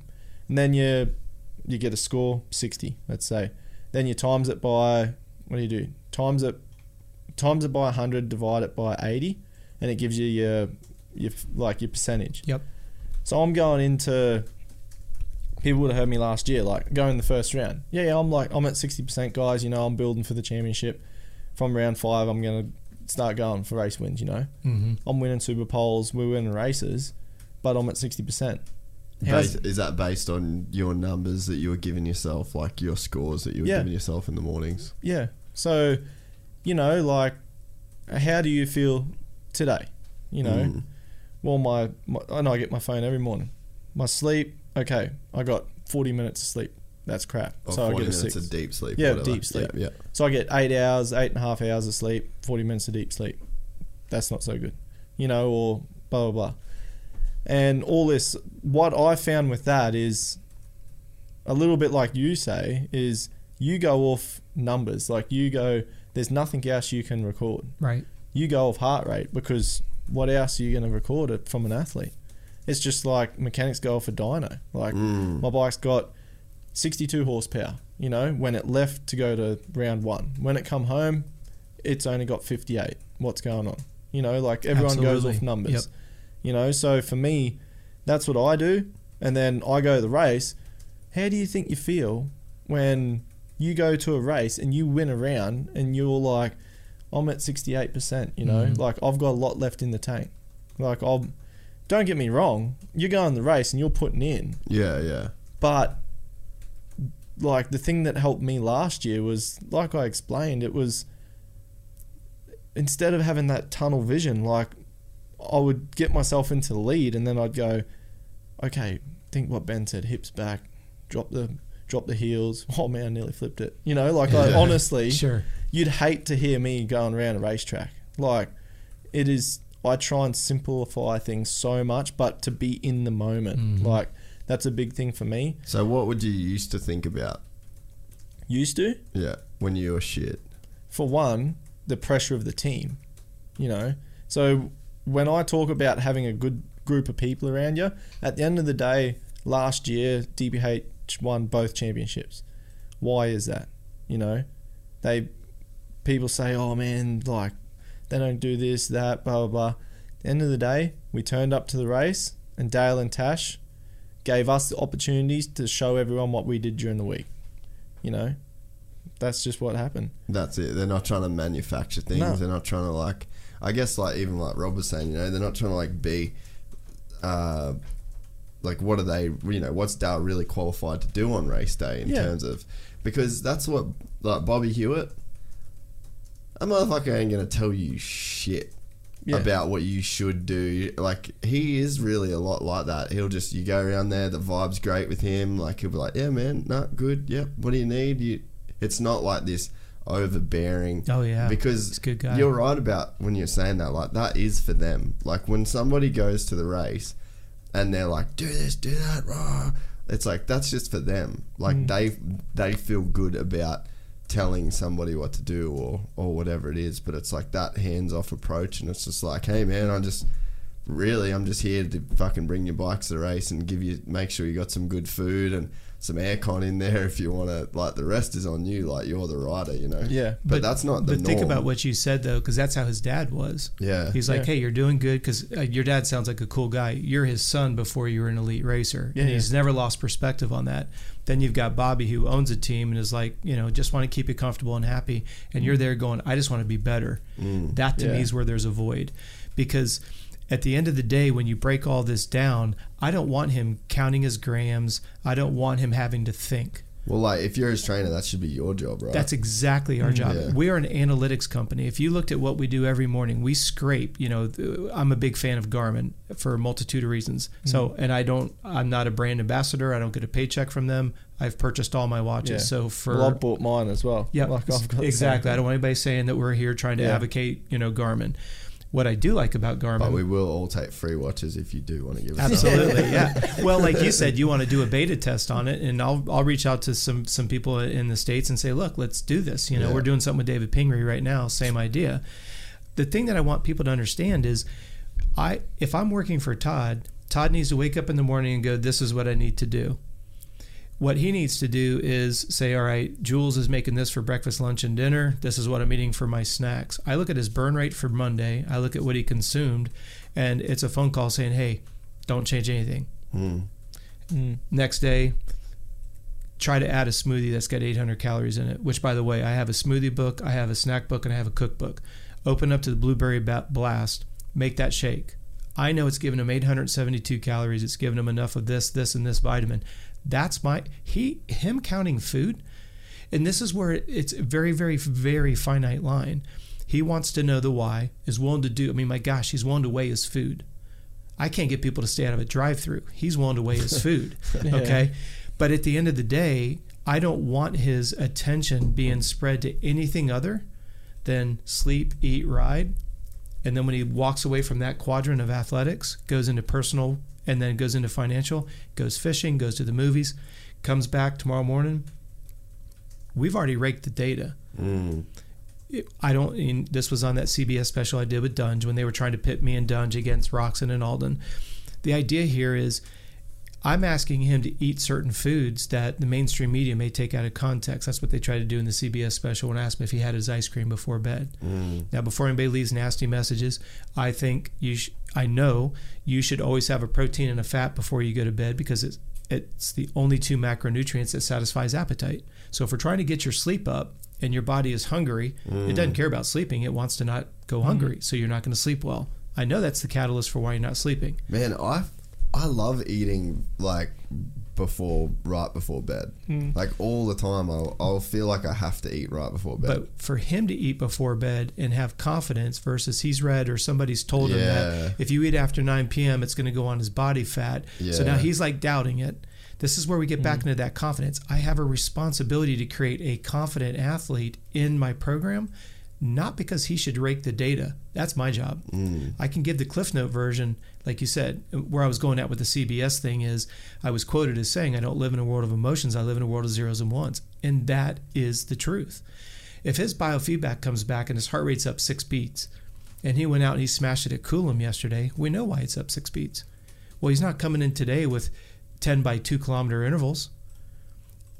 We know that because the schedule, he knew on Friday we were going to go to Coolum on Tuesday.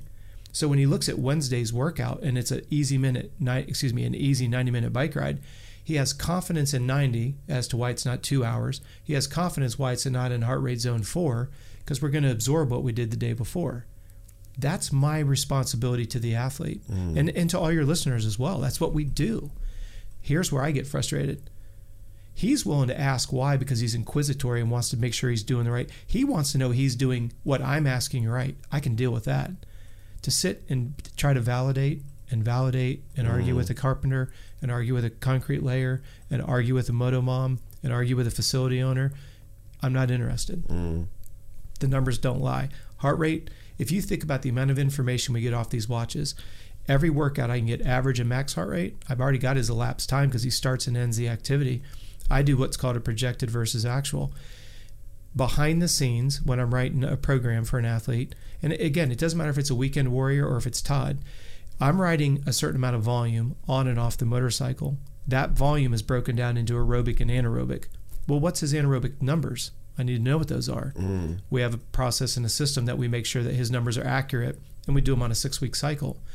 What I'm getting at is I know what volume of intensity, both aerobic and anaerobic, when he wears the watch and starts an activity, simple math. Hmm. All you do is you add up. I looked for 25 hours this week, he did 36. We need to have a come to Jesus meeting. Why, why are you doing that? Because if I haven't earned his trust, that's why he's doing 36. Yeah. But if I can get him to see after six or seven weeks, he's feeling better, he's sleeping better, numbers are going up, he's getting faster with lower heart rate. He's really, because I need you to come to every workout well fed, well hydrated, rested, and really focused. Well, he's not going to be focused if he's tired. He's not going to be focused if he's sore. He's not going to be focused if he's, you know, all of those issues. So when I'm asking him to keep a sweat rate calculator, all he's got to do is step on a scale twice before and after a workout and document how much fluid he's consumed. Mm-hmm. So if he thinks giving me two numbers is too much work, then I'm probably not the right coach for him. This is a guy that's weighing his food. You think I have to worry about getting three numbers? Have you ever done any of that, like weighing yourself with hydration and shit Oh, like I have, yes, but not.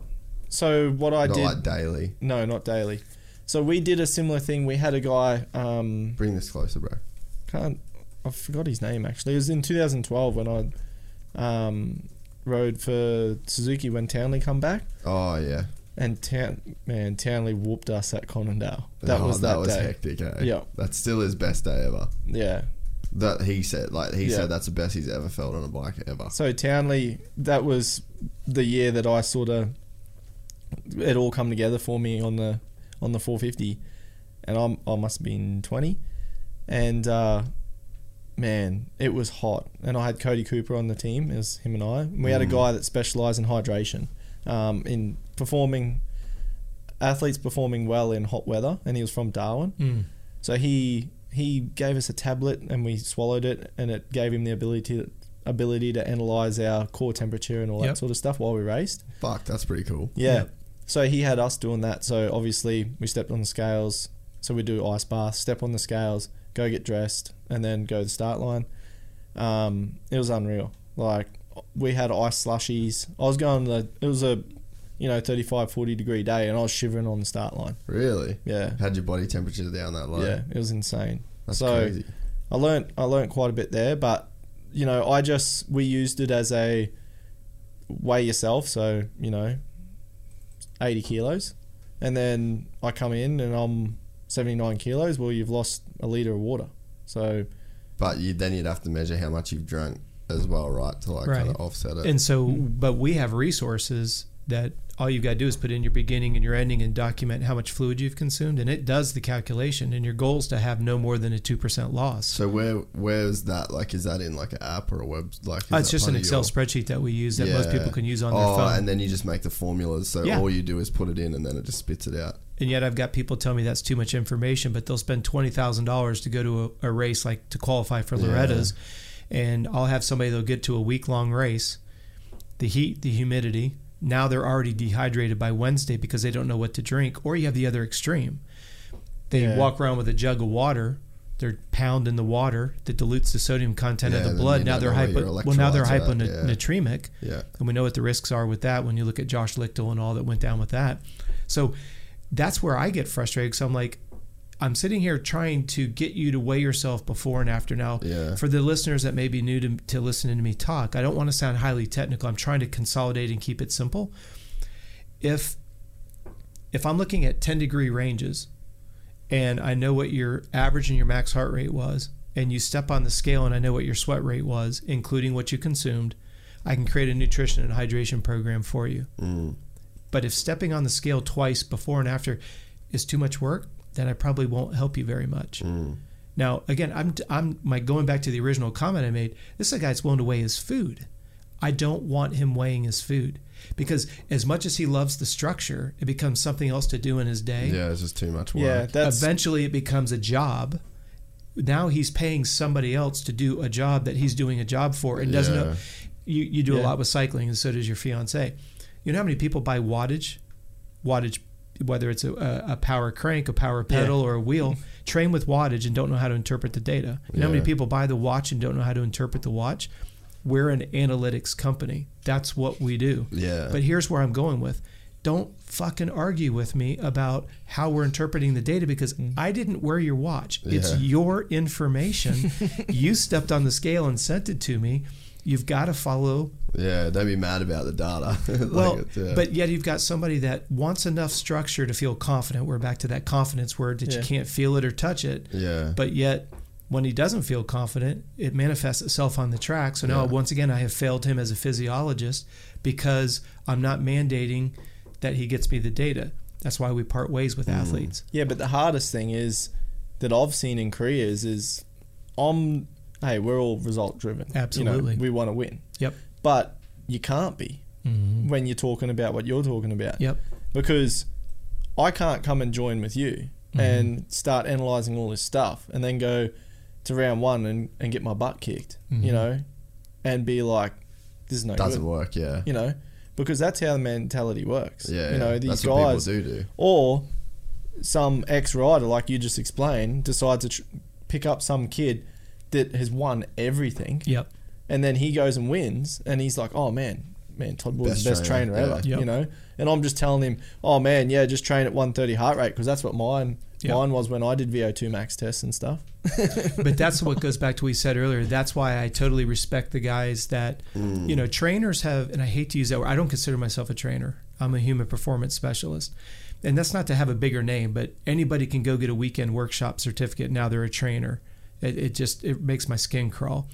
The problem that I have with it is at the end of the day, when you look at all of this, the problem that you run into is it's the flavor of the month. We Well, both, like you said, you've done it. Like you've tried so much shit. Oh, Different- like like we things. spoke about, like like Rob's talking about, like you start to analyze things, and I did. Like Then you like it actually come from Jill's dad. He's right into cycling. Mm-hmm. He lost a lot of weight, and he's he loves numbers. You know, he's Mm-hmm. really good at that stuff, and he's got a book written down of the weights of everything. So he weighs all his food like he did, but now he knows. Mm-hmm. sure. But at first, that's what he did. Yeah. And he lost a lot of weight. It was really good for him. So that kind of come from me. So then I phoned up my trainer Jarrah. So Jarrah used to train with me up here, and Okay. and he built a supplement company around myself because I had trouble with hydration supplements. With too much magnesium, it was giving me cramps and stuff. Okay.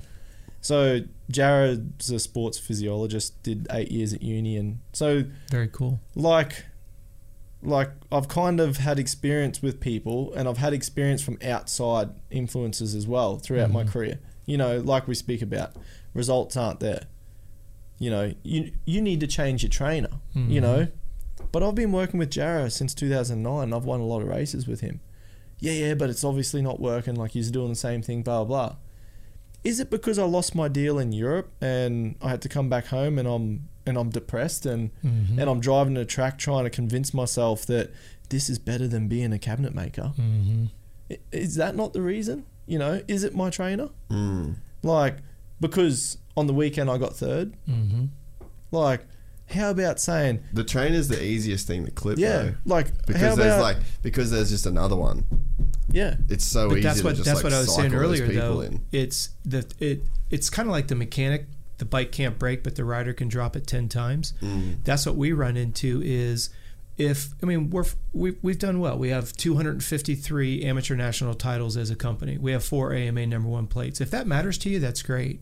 Yeah. What I care more about is if and, and I'm not trying to name drop here, but you know we have Seth Hammaker with Factory Kawasaki back in the states. He's got a two year deal with Mitch this, mm. after this year's over. Well, he just had both of his shoulders reconstructed. Just Oh, the nature of some injuries that happened this year. If the slightest thing goes sideways, we're always the first one that mm. gets cut, that gets it's always been the always our fault. Yeah. So what I do to insulate myself is I have a tremendous analytics profile that we do on all the athletes, not to justify that I'm right, but to show how the athletes improved because it goes back to I have a responsibility. If you're Mitch Payton and you've got X amount of dollars invested in a rider, he just simply wants to know that he's going to be able to ride that bike to its potential Yeah. whether it's strength to weight ratios, whether it's you know using ergometers and measuring range of motion, whatever Mitch wants to see, I've got a report for him. Mm. If he if we go down with the race, and at the end of the race, he and it, let's let's change it from Seth and let's put it on Todd. A team owner comes back and says Todd's not in good shape.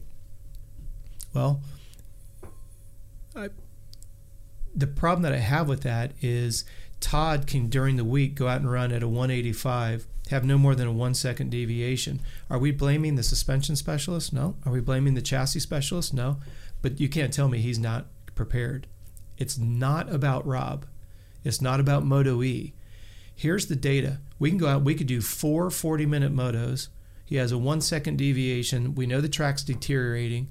Here's his average and his max heart rate. Now let's compare it to the racetrack. The bike is such a stink bug. He never pushed his intensity. He mm. doesn't push his intensity because he's arguing with the bike.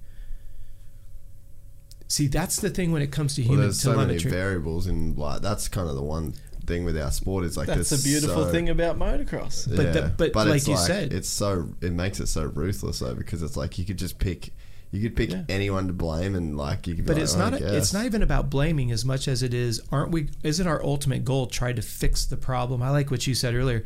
We're not saying anybody is right or wrong. Aren't we simply just the motor comes back and it's lost two horsepower? It's not that it was fabricated wrong. It's simply it's starting to fade. We just simply fix it. Mm. I liked what you said. To me, I look at the motor just like a dyno.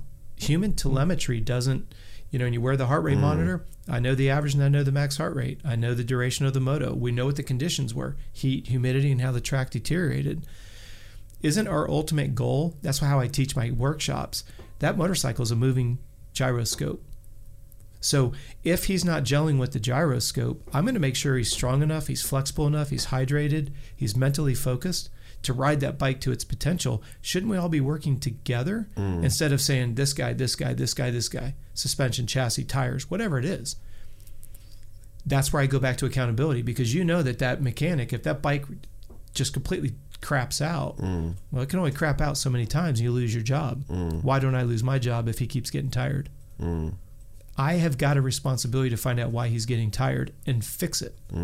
That's why we do testing. That's why we evaluate. But I don't want him thinking about it.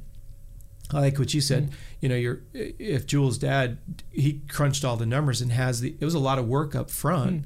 Well, I've been doing this since I don't want to show my age, but doing this for 37 years. Yeah. Okay. So if I've got enough historical information, don't I have a responsibility to bring him into the fold to mm. get him to see why we're doing it?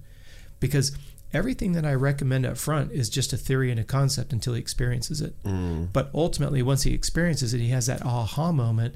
now I've just got the more confidence. It's not about validating myself, it's confidence in him. Mm. It's not about me. That's what I have such a problem with these quote unquote coaches. They want to get on TV and they want to talk about what they're doing with AC and what they're doing with this guy and what they're doing with that guy. If Todd throws my name out on a podium, I'm forever grateful. But that's not what I do. What I that's not why I do it. I I treat myself as if I'm the Olympic Training Center. I'm trying to get the very best out of him in the healthiest manner, in a sustainable manner, to get the results that he wants. I no disrespect to a manufacturer. I don't work for a manufacturer. Mm. I work for him. with the with your championship. Like obviously you win the championship this last year, and then you go in this year. Like what? Are you like scared to change anything? Are you like, oh, if it's not broke, don't fix it? Or are you always trying to like look for things to be better? Like, because that would probably be like a kind of a hard mentality to, or like a hard thing to balance, right? Of like, No, that's it, it is if you've got no data. Like uh like Rob, like he'd be nervous if if his athlete never gave him a heart rate or or a weight because or anything. know which way to go. What- kinda what are you gonna do with the dude? Yeah, you kind of just know which. and like I go. touched on, like yes, our sport is a result a result based sport because Husqvarna want me to re- win races. Mm. You know, little did Husqvarna know I can't control what Dean Ferris or Kirk Gibbs are doing. Mm. You know, but my mentality is I can control what I'm doing, and what I did last year.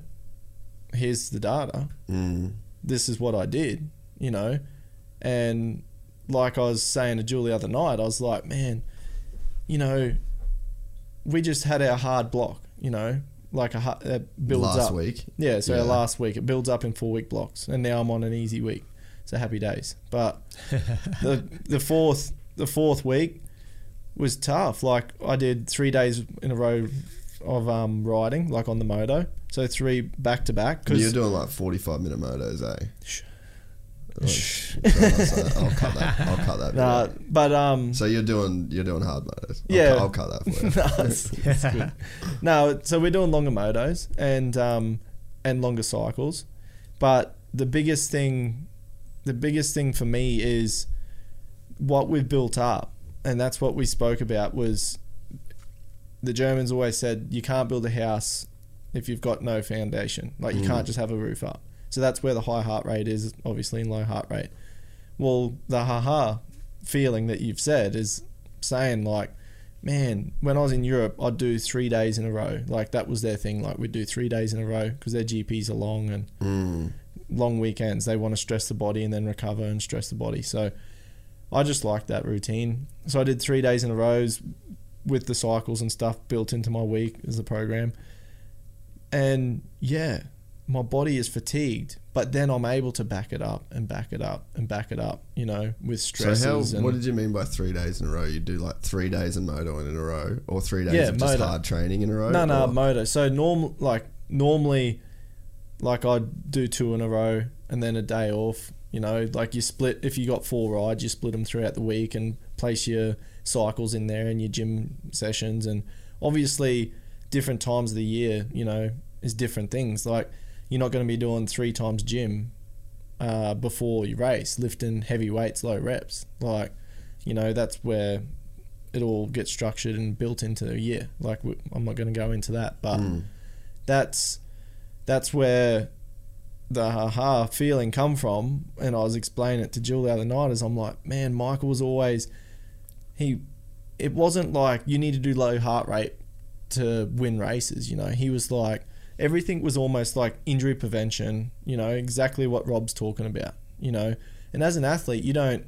You're like, man, no, no, no, man, I'm just gonna win. You mm. know, but until you get that, and that comes with maturity. Like, unfortunately, I've just done this in the last few years. Like, you know, up until then, it's just like I got to win. It's that, and it's nice to have that Well, like mentality. Rob said, that fear-based mentality. Yeah. Like you just feel like you have to win. Have to, yeah, exactly. Whereas until you go, you know what?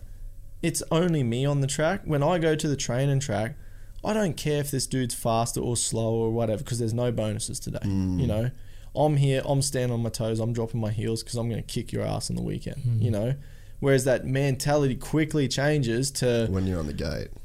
Don't worry about the stand on the toes and dropping heels or anything else. We just got to go. I'm a second quicker at the practice track. You know, I don't even have stopwatches. I don't even have them at the practice track. Why? Because on race day, I just want to win races, man. Mm. Like, as soon as, and it's a thing with me, and I don't care about anyone else, whatever. People are like, yeah, but man, you got to be hitting your marks, got to be hitting your marks, got to have consistent lap times. That's fantastic, you know, but there's no lap times when you're cycling. Like, you know, you're just going off a heart rate. Like, you just got a number there and you're sitting on it. If you can't feel that, if you can't feel that I'm at 100% on a motorbike or not, Mm. that's that's a thing. And for me, Yeah, like you've been riding long enough. Like you should know what a good yeah. lap is. And unfortunately, my competitive nature, it's just some people are different than others. I go to a track, I want to do three days at 70%, long, long motos, consistent motos, no mistakes. I don't want any mistakes. You know, I want to get my 80% up. You know, that's what they spoke about in Europe. Auntie was always like, we need to get your 80% higher. Mm. So on race day, you know, you're riding at 80% and everyone's at 100, exactly like Rob was saying. Yeah. But that's a big thing for me is as soon as my old man's there or Jason's there on the pit board and they just go 140, you know, lap time. I come around and go, oh man, I got 138s, man. Mm-hmm. You know? Yeah. Next minute, you end up- 137s, Yeah. 136s, 136s. Oh man, that was an awesome moto. That's sick. Next moto, track's baked because that's what happens in Australia. Sure. Bakes out. Next minute, we're doing 142s. You know, it's not that easy to tell yourself when you're driving home, oh yeah, but the track's baked. Because I don't care. Yeah. That's my mentality. I don't care. Like when I go to a race and Dean or Kirk or whoever it is beats me, it's not the suspension, man. Because they beat me on that bike that I'm riding right there. I was shit today. And they, their suspension might not have been perfect It, either. it never is. Yeah. I've ridden bikes all around the world. Factory bikes, I don't like because I'm from Australia. We ride production based bikes.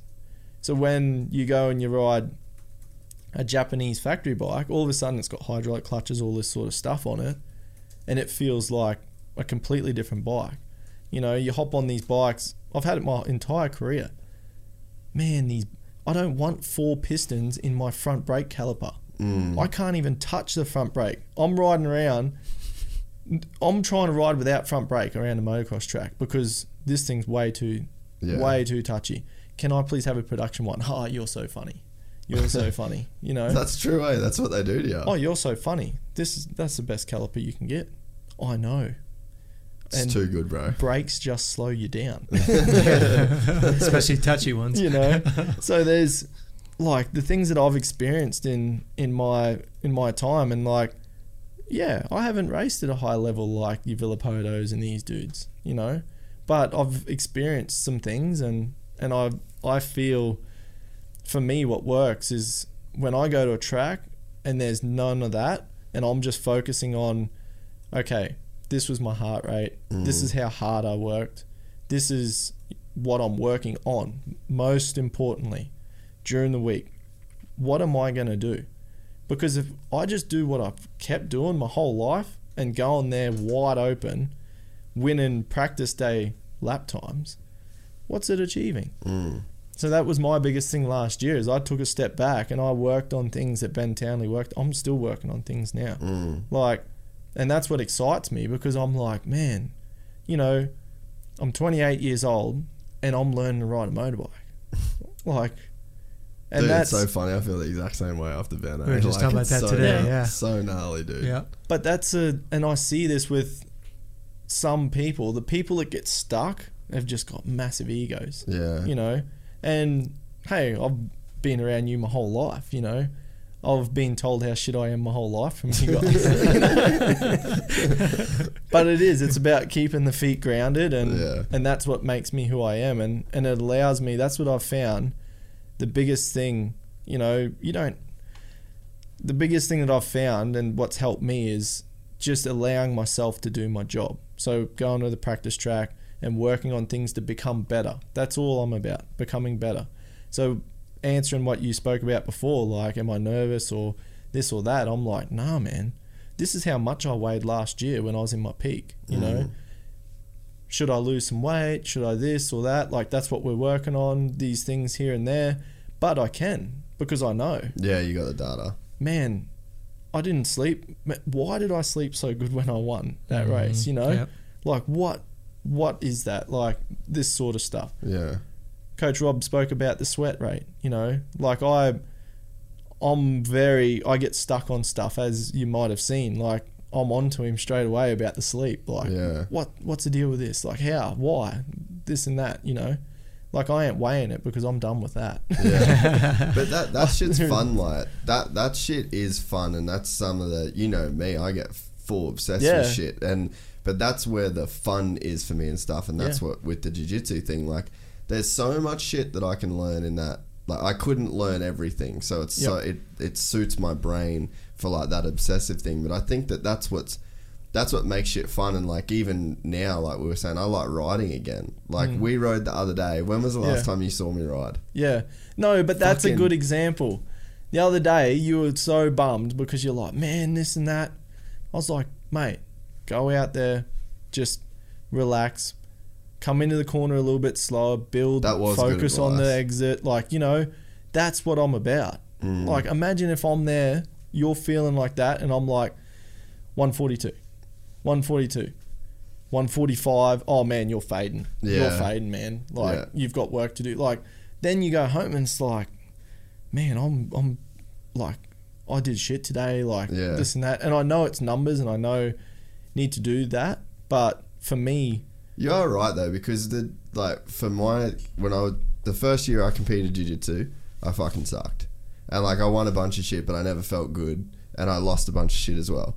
Never felt great, and I'd always be like, I don't feel as good as I do in the gym. Like I roll anyone in the gym, and I've like feel like oh, I could be competitive. Don't don't care who they are, how big they are. Like obviously the top top end guys, but just of the normal people, I was like, I, fuck, I can roll with any of these dudes. Go to the fucking comp, smoked by a white belt, and you're like, what? Why? Like you get so into this mode of like, oh, this is a comp day. Hmm. This is the day I've got to like, I've got to win this day. Blah blah blah blah. And I was like putting on headphones and I was Yeah. putting on like pumped up music and like, but by the time I get on the mat, I'm fucking stressed, bro. Like, like, I'm, like I've stressed Yeah. myself out. And then now, I, at the nationals this year, bro, I rolled for 40 minutes before my first fight. I was sweating my ass off and I was like full on tired, but I was just having fun with my mates. Yeah. Like I never get to roll my mate Andrew. Hmm. Never get to never get to roll him. And then he's like, "How do you want to warm up?" And I was like, "Fuck, man, we haven't rolled in ages. Let's just have like a proper proper fight. Like let's just go for it." yeah, And then I was, they called my name. I was fucked. And I was like, oh, I probably shouldn't have done that. Eh? I'm cooked. But I was just in that. I finally did a competition of like, I don't care. Like I'm just doing the exact same thing. Like I would have rolled. I rolled the dude. I fought like I rolled Andrew. Yep. Because it was just I didn't change my headspace. I didn't have time to put music on. Didn't have time to think about what it meant or this or that. I literally went from like rolling with my mate to call my. They called my name. I was like, oh shit, I need to go and do like a national championship right now. But Yeah. but think about how powerful that is because for you, he's got to do that 8, 9, 10, 12 Yeah. times a year. But it And- sounds like you're talking about what I'm. What it's I all, was feeling. it's you know exactly I mean? it's exactly It's the same. yeah. It's exactly the same, and that's why I always say your success can't be accidental. Because I like what you said. This works for me. Yeah. I'm not trying to be somebody else. Mm. And you know how much confidence, and I know this is, I keep coming back to the C word, the confidence, athletic maturity, a little bit older, whatever. You know what works for you, Hmm. and yet you've got people telling you that's not what you need to do. And you're like, listen, this is what I need. Listen, I mean, if you zoom out of our conversation and you look down on it, you've got people telling Todd that what he's thinking is not right. Mm. You you knew something wasn't right. You're like, okay, I, I, I'm I'm rolling it on the mat in training, and I can't get it here. He goes out and consistency is there. Whatever the things that he evaluates is like, that's a good day at the track, and then telling him he's not doing it right. Hmm. It's all about the person. It's not about, am I trying to be his, his man friend? No. But your success cannot be accidental. At least on my program, it can't. Hmm. Reason why I say that, you come in and we, we go from a 142 to a 141. I'm hmm. stoked for you. Can you tell me where you did that on the track? Why do I want him to articulate that? So when we go out for the next round, he hits that same mark and keeps it at a 141, even though hmm. the track's breaking down. Hmm. If he can't articulate it, he's not going to be able to do it over. You you go out and you do what you roll with your buddy, you do a full blown, and all of a sudden you're like, that shit worked. Great. You now know you have a blueprint. Yeah, yeah. That's why my program's called the Blueprint of Success. If we know what we did to get here, you just simply like you talked about the the house being built, the Yeah. foundation. An architectural plan is based on what? A foundation. Well, if we don't have the foundation, you can't build on that. That goes back to preseason. Goes mm-hmm. back to you can't go fast and, until you can go long and slow. Mm. People don't want to hear that. At this level of racing, wide open, baby. That's Yeah. all we got. so the challenge I run into is that's subject to periodization, breaking the year down, earning his trust to understand the purpose of each training cycle. Mm. Not always understanding it, but then when he gets into pre-competitive and his time trial results are faster than they've ever been, and they feel easy to him, Mm. he goes, "Shit, all those three-hour bike rides at a 130 is why I'm able to go faster." Next January, February, March, he has confidence in that preseason. Mm. I've got athletes I've had for 18, 19 years because they trust the system. That's great. I'm feel honored. Mm. but I have a bigger responsibility to show them January of 16 to January to 17 to January of mm-hmm. 20 incremental improvements from quarter to quarter, year to year, and to get them to understand. I liked what you said. Hey, my body weight was this at my at my best, if I may use no pun. His fighting weight was this number. He feels mm. good on that. Great. How did you get to that number? And then if we know that we go up one kilo in his wattage because he trains with cycling, we know that his wattage goes up per you know wattage per kilogram. He's got more confidence. Wait, so we started adding X Y Z exercises. We started adding this this this cross training. It was actually easier to go faster on a 40k time trial. You go, hmm. Rob, he's not training for cycling. You're right, but he'll take the confidence from that time trial to the starting line. I know I'm faster at a lower heart rate. I can go longer without getting fatigued. I don't give a rat's ass who's to my left and who's to my right. Execute the plan. Mm-hmm. Yeah. If he can see him, he can beat him. If I'm working with him on a psycho- a psychological program, if he can see him, he can beat him. He just mm-hmm. has to stay in contact. Then we focus on nutrition, flexibility, and hydration because low blood sugar, he's going to start missing his marks. They start gapping him. He mm-hmm. starts facing something, low blood sugar. We've got to tweak it so that he's on his mark every moto. If he can see him, he can beat him. But you got to reverse engineer it. Well, now you're back to numbers, and guys are like, nope, it's too technical. Rob talks too much. That's fine. But you tell your moto motor builder that. See what he thinks. Go ahead. See, that's what, like, exactly like what Rob's saying there is what I base myself off, and every successful athlete in the world does. You know, they record everything. Mm. Like, that's a massive thing. Like, Rob's really highly educated in what he does, you know, so he's going really deep with stuff. And that's where you need to write stuff down, like you always say, because a lot of the stuff that you say is like, whoa, like when I listen to your podcast, I was like, sleep, man. Like, Yeah. and I was just like on the typing straight away, wanting to know about that because it, I've never heard that before, mm. you know, and that's probably like now after talking about the sweat stuff, like that's something that interests me because I think I overhydrate. Coming from mm-hmm. cans, my whole life, I just smash water. Sure. I have a habit. Soon as I hop in the car, I'm drinking water, and mm-hmm. obviously I've got Jarrah's supplement as well. Yep. That because I know that Sure. you know what happens if you just drink water, blah blah. blah. But I that interests me because I think that I go Well, way it's too pretty much easy to do, right? Are you riding Yeah. tomorrow? Yeah.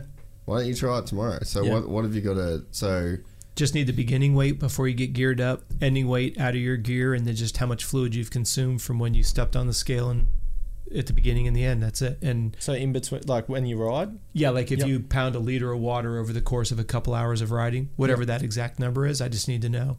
Yep. Excuse me. The reason why I want people to think about this I was is go for a piss, guys. So. if mm-hmm. if you Speaking take in some kind of fluid and it's come through your skin through respiration or sweat, it's going to show it.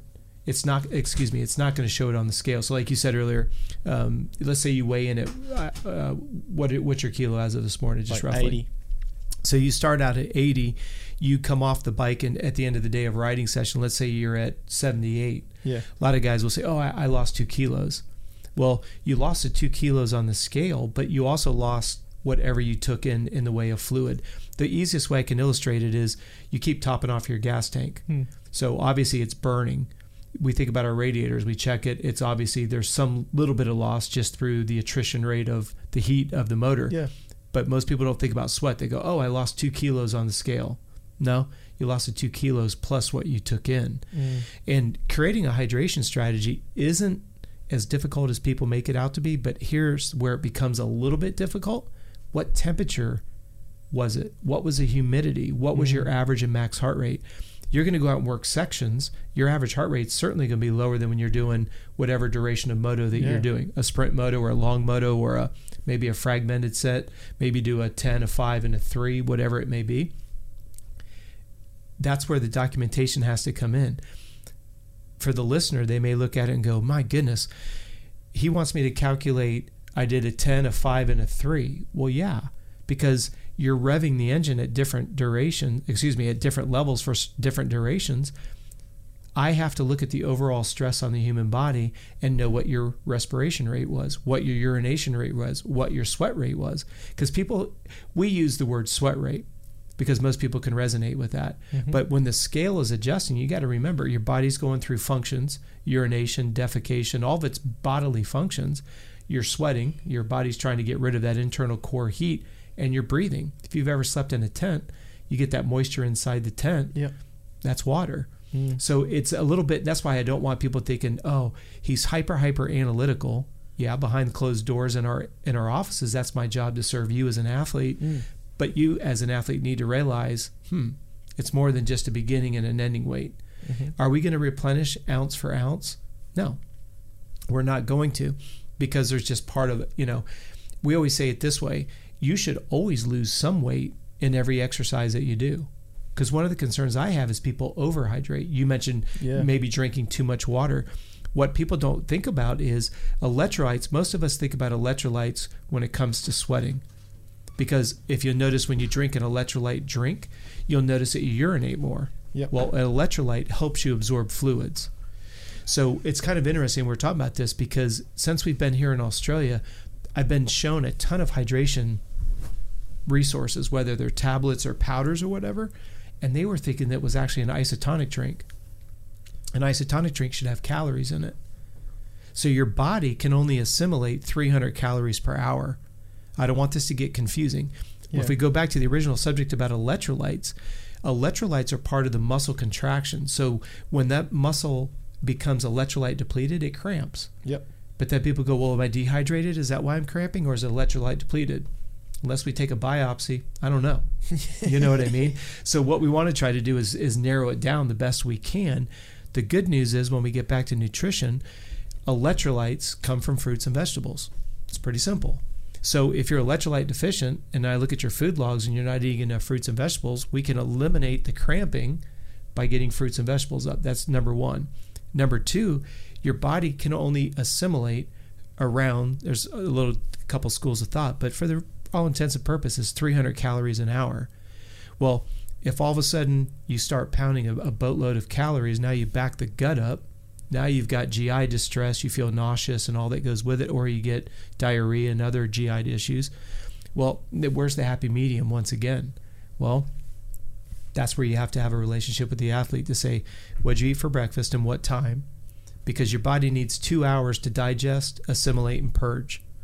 So if your race is at eight, your your last final complex meal needs to be by 6 a.m. Gives it time to, to purge, assimilate, absorb, and, and purge. At that point, the clock has started. You're on a 300 calorie per hour increment for the rest of the day.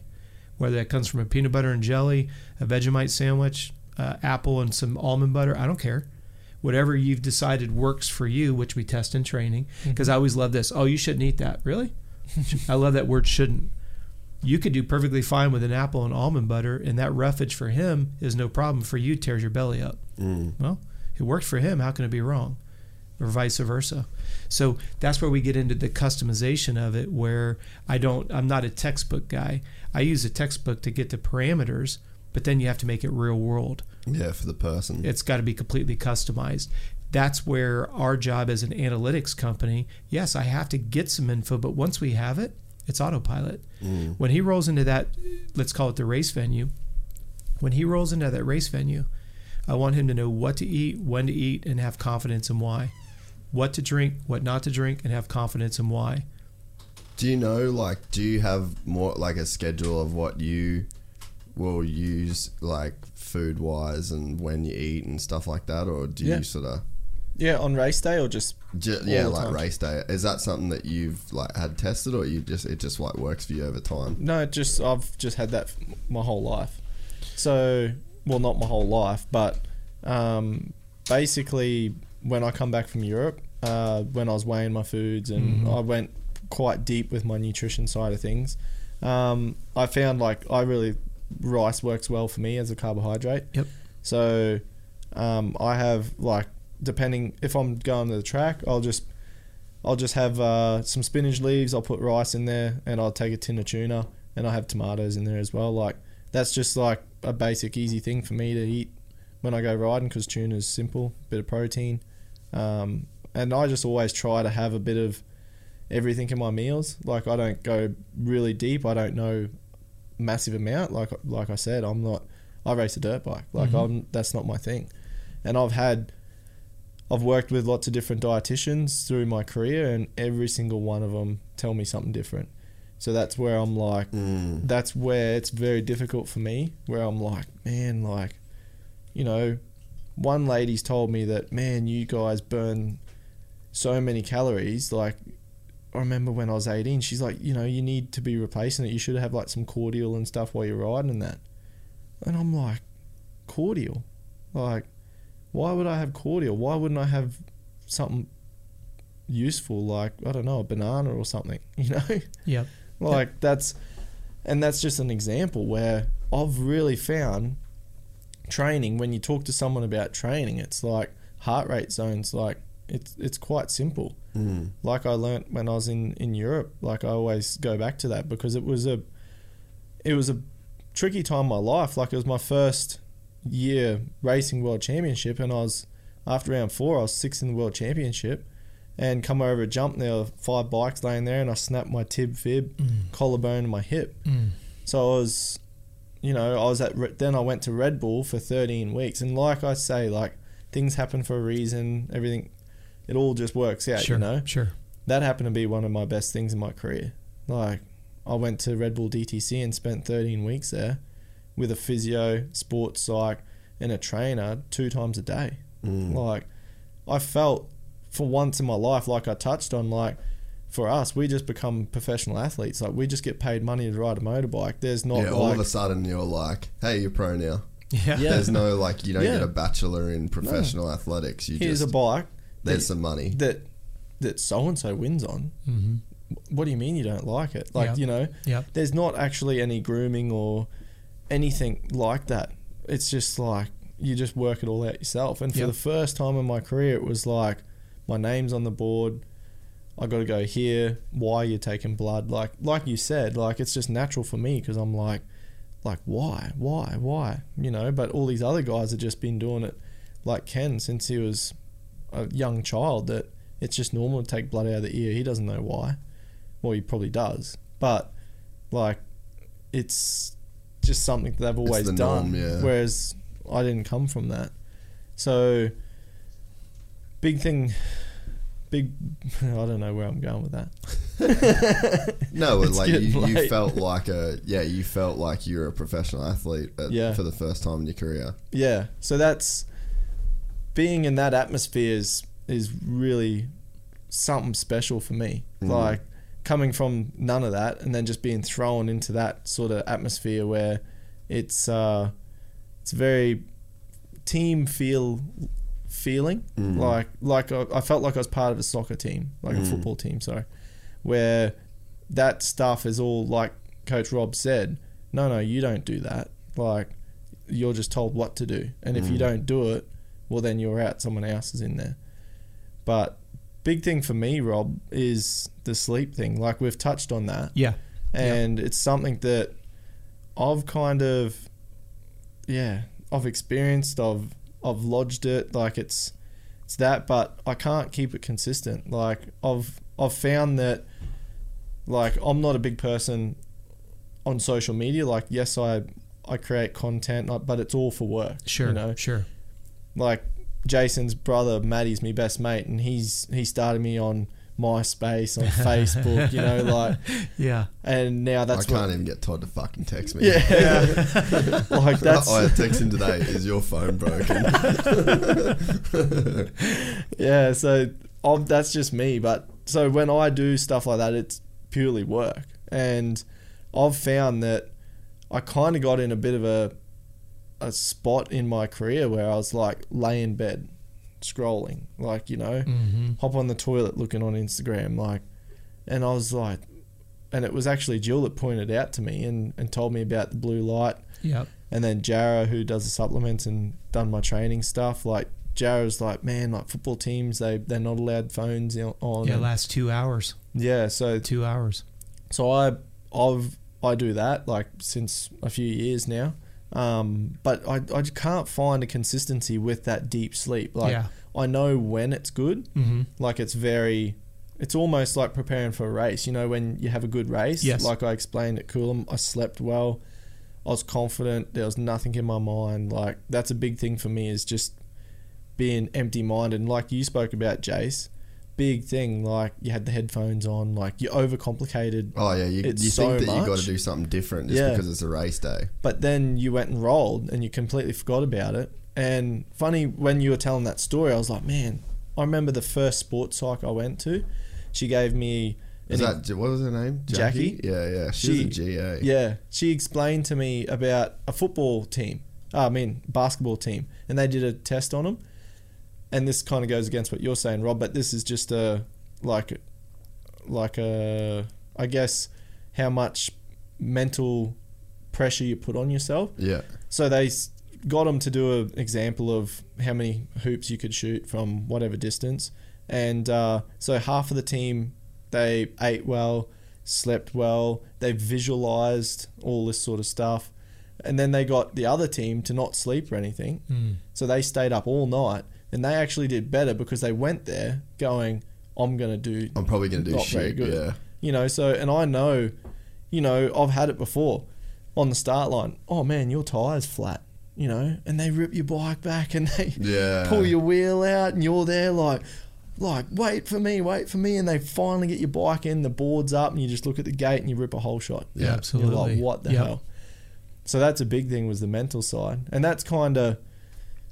I can't put a finger on the sleep thing. Like I know you've mentioned about Sure. about diet. I think is a Yep. like Have you done? Do you do any like meditation or any shit like that these days? Yeah, well, I do. So there's a pl- uh, app called um, um, what's it called? Headspace? Headspace, yeah. So it's that UK guy. Yeah. He's got an awesome Yeah, good voice, eh? eh? Except it's hard not to fall asleep. Yeah. I can't meditate before bed.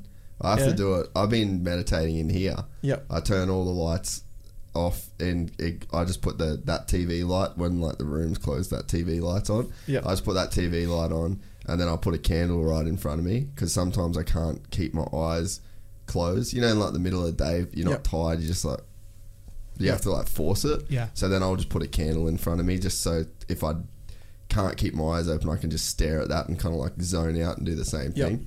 But yeah, like I can't meditate before bed. But that's when they say Why? that you should meditate because I just fall asleep. Like it just doesn't Yeah. doesn't feel productive to me. But you do the breathing one and everything where you focus on Yeah. other things. Yeah, I because I, just- find that helps. yeah, but I'll try and do that more because you'd probably know a bit about this, but the um, the physiology around like the different brainwave states that you're in. So Yep. like when you when you, you meditate, you want to be achieving like a uh, what's it? So is a beta wave like the fight or flight one? Uh, I'm not an expert on Yeah, that. uh, okay, like so- beta waves and stuff. Yeah, so there's just like these different uh, like uh, wave length patterns of your brain waves. So Okay. you're Yep. trying to you're basically trying to meditate. So in the morning when you wake up and you're kind of like out of it, you're not you don't really have a lot of like clear, concise thoughts and Yeah. shit. You're just kind of like you're just there, but you're not you're not you yet. That's because your wave patterns of your brain are like really elongated.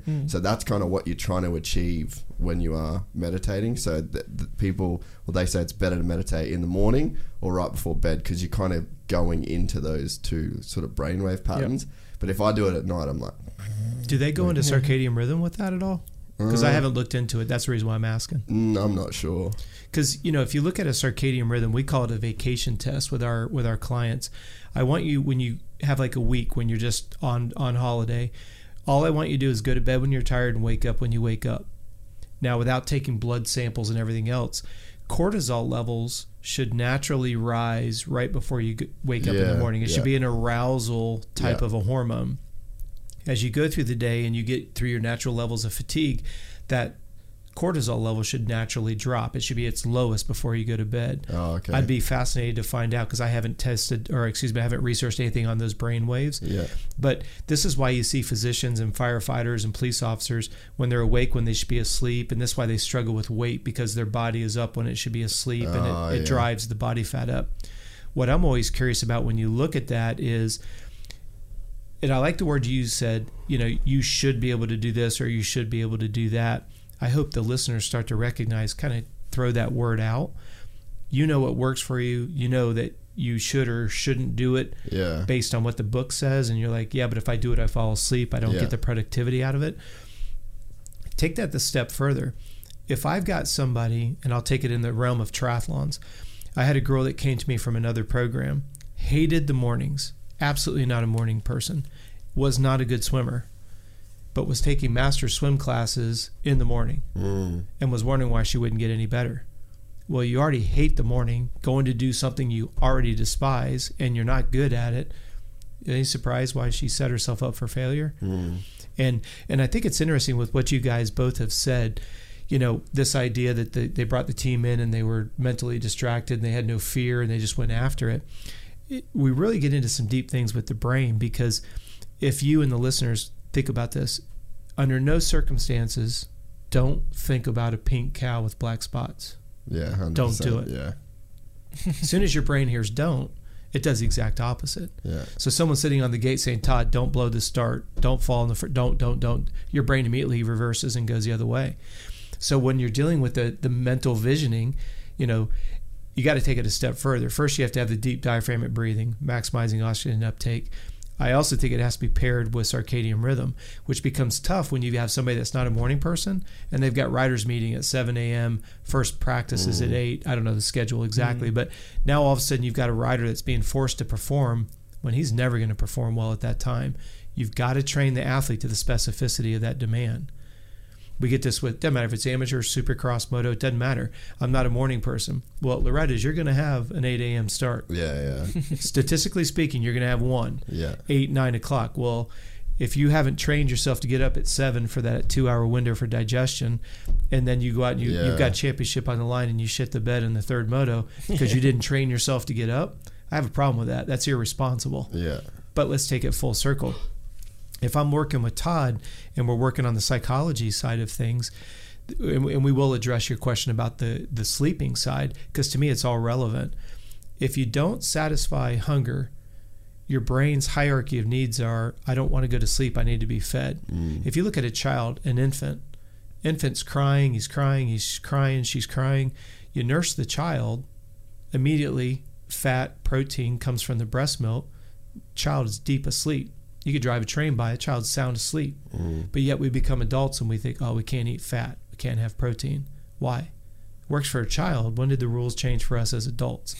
so number one, you got to satisfy appetite, fat and protein. Do you eat before bed, or like how long till you, um, like stop eating before you go to sleep? Well, I have a cup of tea before bed, Yeah. Yep. But that's not eating. no. But but that's But the key. that's- There's no protein or fat in Why it. Why don't you try? Like, have you tried to do some different shit before bed, or like with your nightly routine, or are you just still going, "Fuck, why didn't I sleep?" Well, and, and, and that's that, that's where we're going with it. On, on That's how- why I'm asking because yeah. I'm like, man, I just eat, you know, my pasta and stuff like that. But I like the other night we went and got a gelato, and I didn't notice anything. Like my deep sleep didn't really change. How much fat's in gelato? I don't eat gelato, so I don't know. Probably fuck all.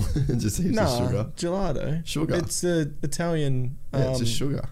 It's the Italian Italian ice, right? Yeah. ice cream. Yeah, but I don't think it has any fat or protein in it. I don't know. I, I'm not a gelato expert. So So you reckon fats before bed? it absolutely has to be fat. Think about a nursing child. so A wh- child nurses on the cholesterol that's in the breast milk. It's high in fat and protein. Those are the only macro. So Excuse me. suck on some titties before Those bed. are those are the I've o- tried it. those are the only know. two macronutrients that'll satisfy appetite is protein and fat. Yeah. So do a hard, you know, do two hard-boiled eggs and an avocado and extra virgin olive oil. And this is where I was going to go with you. You're already doing a great job getting rid of the blue light. Two hours is the magical number. Give me at least an hour, but Mm. you're already there. Yep. Make the room extremely dark and extremely cold. I'll run those. That's perfect.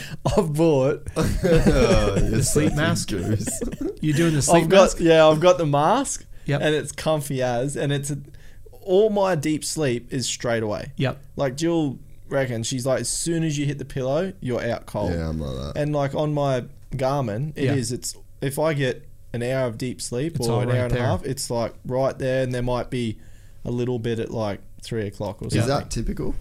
Well, it is typical, and, and I know we're jumping around here, but it's it's great conversation. When you first fall asleep, we need you to go into deep sleep as quickly as possible because within that 20 to 30 minutes of falling asleep, that's when your body think about like a fuel injector. That's when your body injects HGH and testosterone. That's why naps are so good. Mm. I try to oh. have all my clients nap on the weekends. I was going to ask you about that because I I look and I'm like, I get angry because I can't control my deep sleep. Right. I can control if I go for a cycle. Exactly. You know, if I have to do a two hour cycle and I pull out an hour and a half, well, Yeah, that's, that's my fault. you, yeah. You know, but when I wake up and I go, man, I only did 40 minutes, eh? I'm meant to be doing two hours. Yeah, and that's where it becomes frustrating because hormones, you as you just articulated, you cannot drive hormones. As much as we joke that you know our sex drive, you know, men are always on, so to speak. How many guys do you know, 25, 30 years old? I can give you a dozen of them that are pro racers, can't get an erection. Yeah. Oh hell yeah! And what's that? Overtrained or Yeah, it's the adrenals are Yeah. overstressed because it's a hormonally driven activity. So that's why I say if you have low sex drive, craving simple sugars, night sweats, and you're tired and you can't sleep, you've got one or all of the big signs of adrenals. Yeah. You got the red light in the corner trying to get your attention. So going back to like you're saying right there, if you don't satisfy appetite, your body's like, all right, I need to go to sleep, but I'm hungry, so I'm going to stay up. So when your goal is is to get to sleep as deeply uh, to deep sleep as quickly as possible, which you're already doing, then you want to get as many cycles of that as you can through the night. That's why I was saying earlier, it's got to go deep sleep, light sleep transition, deep mm-hmm. sleep, light sleep, and it'll be dark blue, light blue, and then it'll go that red. Transition is just going from REM 1 to REM 3. REM 1 rejuvenates the brain, REM 3, deep sleep, rejuvenates the body. If you think about a funnel, if the listeners would, again would draw a funnel on a piece of paper, at the top of the funnel, MCT, medium chain triglycerides, mm. high quality fats, they have Do to come you into the that? funnel. MCT oil. no. That shit's good, man. Yep. Yeah, I Maddie has it here. It's like a it's like a coconut oil, Yeah. right? Like Yeah. a it's like a real heavy fat. You could have that in your tea and stuff. And that's where I was going to say yeah. with the tea, if you don't want to eat an avocado and eggs before bed, this is why I said to Dunge on the TV show, "Did you eat your ice cream before it's bed?" full of fat. Full of fat, and I, uh, full of fat and protein. Now, again, before someone leaves a nasty message and says, "Oh, it's got sugar in it," I get that. If you want to eat an avocado and egg, go for it. I'm doing a Haagen Dazs bar. Mm. It's just a feel good food. To me, I always look at food as a percentage, like you're mixing two stroke oil.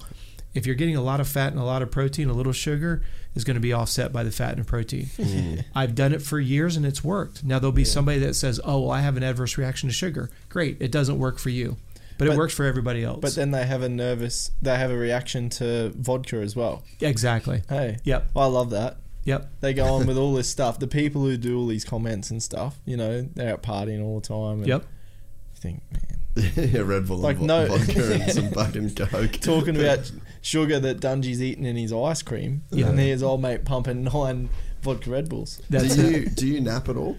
Yeah, that's where I was saying is I'm like, oh, Wait, pull this close to your face. I don't want to. You tell again. always just say pull that, it. man. Just pull it and do it. It's not hard. I don't want it near me face. It sounds better for the people listening. yeah, basher. Right, Do you nap? Yeah. I don't want to talk anymore. And, and, and, and the Can't cool- hear you anyway, so why bother?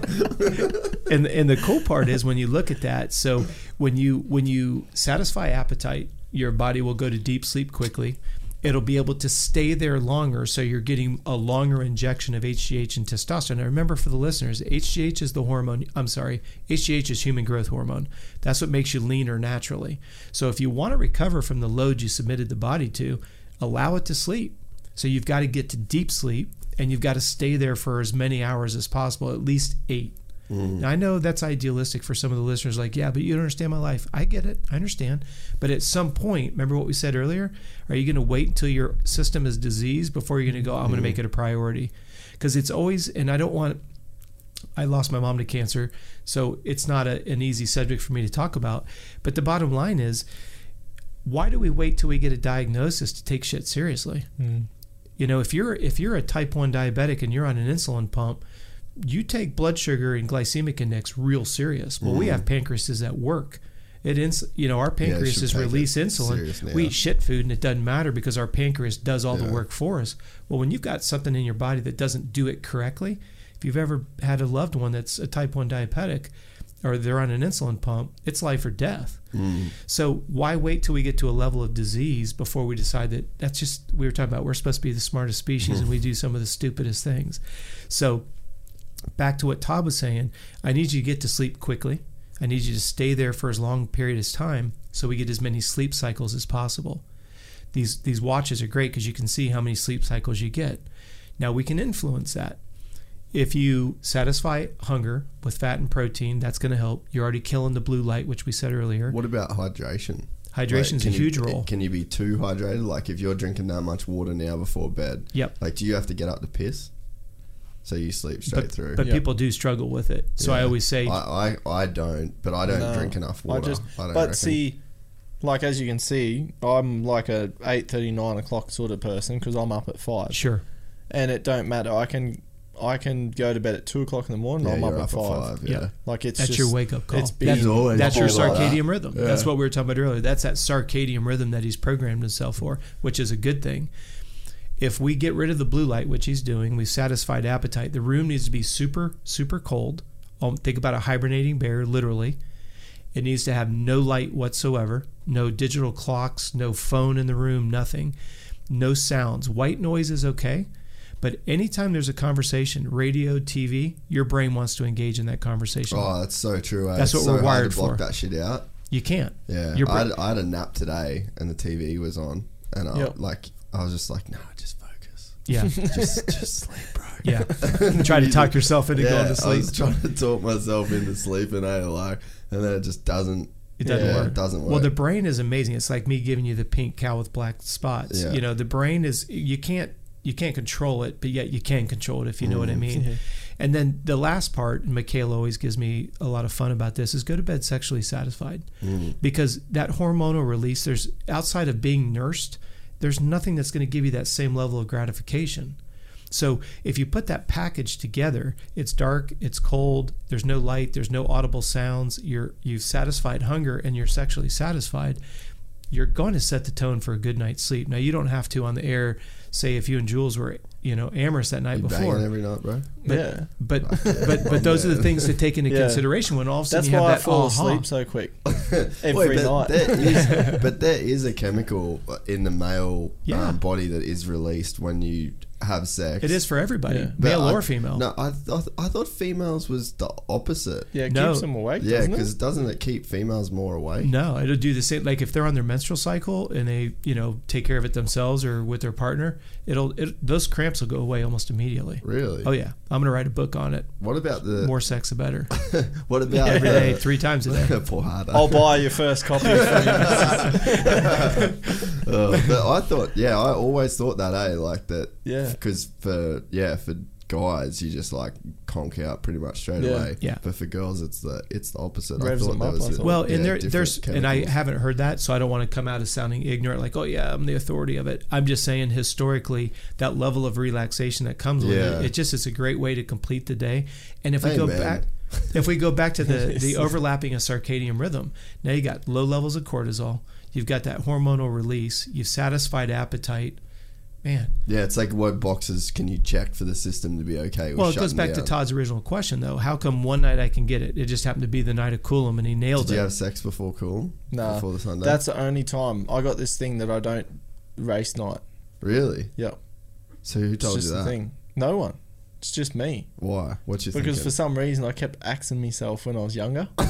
No, so you- So I got this bit of a thing. But then other people, like I remember forward. my buddy Ty Simmons, it was the other way for him. Yeah. Like So he he'd couldn't do- race unless he did. Well, Valentino Rossi, like you hear like famous stories of Valentino I Rossi bet- I can only imagine. with like a full bus of bad bitches. Like that that was his thing. And he'd literally Before like every night. Bro, no, like Oh, before, before the the, race night. fucking race. Like on this everyone Like else a- is on like a the start rock line. star going behind the stage, literally. Like on the start li- on the start line, everyone's like grid walk and he's in the trailer banging chicks. No way. Yeah, hundred percent. Like I don't know him, obviously, but like this is stories I've heard from everybody. His Yeah. results are pretty good. Yeah, and he was just like, yeah, he would have a trailer full of Man. chicks and be like banging as he's walking out to the start line. but that could just be that whole thing about like not wanting to think about the It works for him. Yeah. It, it goes back to it works for him. So And- you, so you've always just had that superstition. I never knew that Yeah. about you. Yep. That's why Jules doesn't go to the race with him anymore. Yeah, Yeah, yeah. She's like, man, I'm not being part of this this. is a waste of my time. Why am I going? Oh, this is shit. oh, But I love it though because now what you can do is literally you can test it, you know, Yeah. because it's it's a really simple routine, you know. Even like in, like you said, you're an early guy to go to bed. You know, Yeah. you're brushing your teeth. You have that, or excuse me, do like a smoothie or an avocado and eggs or you know avocado toast or something. Document, document, document, Mm. and then once you know it works, that's what I don't want the listeners to get overwhelmed with. So you don't have to do it every day. Find out what works, and then just simply do it. Yeah. you know Yeah. that you, you're, uh, you know, Jules' dad once he figured it out, he's Yeah. not having to weigh the grams. You just kind of know what they are. Yeah, and boom, you got it. Yeah, And if you go back full circle, whether it's Red Bull, whether it's the Olympic Training Center, you've got to document and you've got to be open minded to the idea that the numbers. I don't want to say don't lie because you can fabricate numbers to sing any song you want. I, I'm again, I'm not naive, but on the flip side of that, if you understand what works, now we're back to I can build Todd's confidence. Now we get into what comes first, the chicken or the egg. Is he confident because of what he's accomplishing, or is he accomplishing a lot because he's confident? Mm. Well, obviously they've got to become interchangeable, which then goes reverse engineer this. We got to know what he did before he went to bed. We've got to watch in the details that show us the result. Do you know what you did to create the result? Take him to the track. Yeah. He peels a second off. When I was working with Dungey, we were at the goat farm. You know, a second at that level, I mean, that's like Huge. four minutes for you and I. I did, mean, it's did huge. Dunge, Yeah. did Dunge do sections the way that Ricky did? Mhm. So he worked on sections Mm-hmm. a lot as well. Oh, absolutely. Yeah, was because that uh, did Ben ever tell you about that stuff? Mm. The section shit. Do you ever do that? me. Yeah. Yeah, yeah. Nowadays, yeah, that was pretty cool hearing the, like the way that Ben would talk about the that whole sections deal. Eh? Yep. But yeah, I, I never I never knew if if Dunge did the same thing. Yep. Well, you know, with being there with Ricky and stuff, I mean, obviously there's a huge influence there, and Mm. I just always love being around Ricky because he and James, I think we alluded to this in the last show, they just have an eye. You know, Todd will see things that you and I just won't see, Mm. and then there's things that James and Ricky would see that just couldn't be seen. Yeah. Um, Just it- Jedi shit. well, it, it it to me the the best example I could give you was uh, Barnett had just built our track at, at the goat farm, and so you've got this track no one had ridden it, and Ricky and and Dunge are out and we're sitting on the finish line jump and Ricky just says, well, how would you do this section? And Dunge, you know, right hander, it was a single onto a tabletop, single, another tabletop, double into the corner. And Dunge explains it, and Ricky goes, no, you come out and you'd seat bounce that and you would triple that onto the single single go over Dunge's like there's no way. And Ricky just goes up gets geared up just first lap just sends it. It's just a pers- there's that's a set of eyes that Yeah. because I wouldn't have looked at that and thought that could be doable. Well, even the other day, like just when we rode, we rode the sand track the other day, and there's like, you know where we were sitting, you come out of that tree section, and then you go right hander, and then that shitty left tight thing, mm. and then like me and Matty just and then Todd just went bop, bop, and doubled his way through both of it. And I was thinking, I was like, oh, fuck, that's like gnarly. Like, I couldn't do that. And then I was thinking about it, I'm like, it's not really that hard. Like, you just, it's two really little doubles. You've just got to, mm. like, do everything right before it and then just do the jump. Like, mm. it's, you've just got to time it out right, concentrate, focus, and just, like, do those two little things. But when you put it together the way that you did, it looks like super fast and super gnarly. But at the end of the day, you're just setting yourself up to do mm-hmm. that one thing right. And then you're doing that all over the track. had you been there before Oh, yeah, that place. Yeah. Okay, here's Yeah. the reason why I'm asking. When I was working with Chisholm, and that's when he was teammates with Stewart, there was this small track that was at the end of. I don't know if you remember Kyle Keelan. Nah. Kyle Keelan, um, he was riding for Butler Brothers. His dad killed it. He's just a great family all the way around. They had this track that was down at the end of their street. Um, Randy Yoho, who owns Dade City, Yeah. had this piece of property. Well, you've got you've got Chisholm and Keelan and all these guys ride it all the time. Well, that's when Josh Grant was riding for Factory Connection. Yeah. He rolls up in his van, never seen the track before. This is what I think is so cool about this level of racing that Todd's at. Josh does a couple stand up laps, comes out of this left hander and completely seat bounces an entire section that no one had ever done. That those guys had put 25,000 laps on this track. My point is, Josh came, comes up, sees it completely different, Yeah. and just completely does something that no one else has thought about. And I remember seeing that. I was like, how in the heck could he do that? And then, of course, you go to Daytona and you have that wall that James Seat bounced in the main event. I would have never seen. I don't want to get into Adderall. I don't care if he's had that tunnel vision or not. Just the fact Yeah, that, that you shit saw doesn't make that much fucking difference. I had Adderall that last still- week. I that- was still me. that, that was still his idea. yeah, you're not going to seat bounce a wall, right? You know, no. I mean, it's just crazy. I just set up the podcast quicker. That's it. and that's where you realize you're like it's it's him seeing it completely different than how you looked at it and then he does it and you're like well that makes so much sense Yeah. that's the difference between a good athlete and a world champion Oh, You know. And speaking about world champions, Jeffrey Herlings. yeah oh, man, in 2018 we're at Lommel and we're just training right.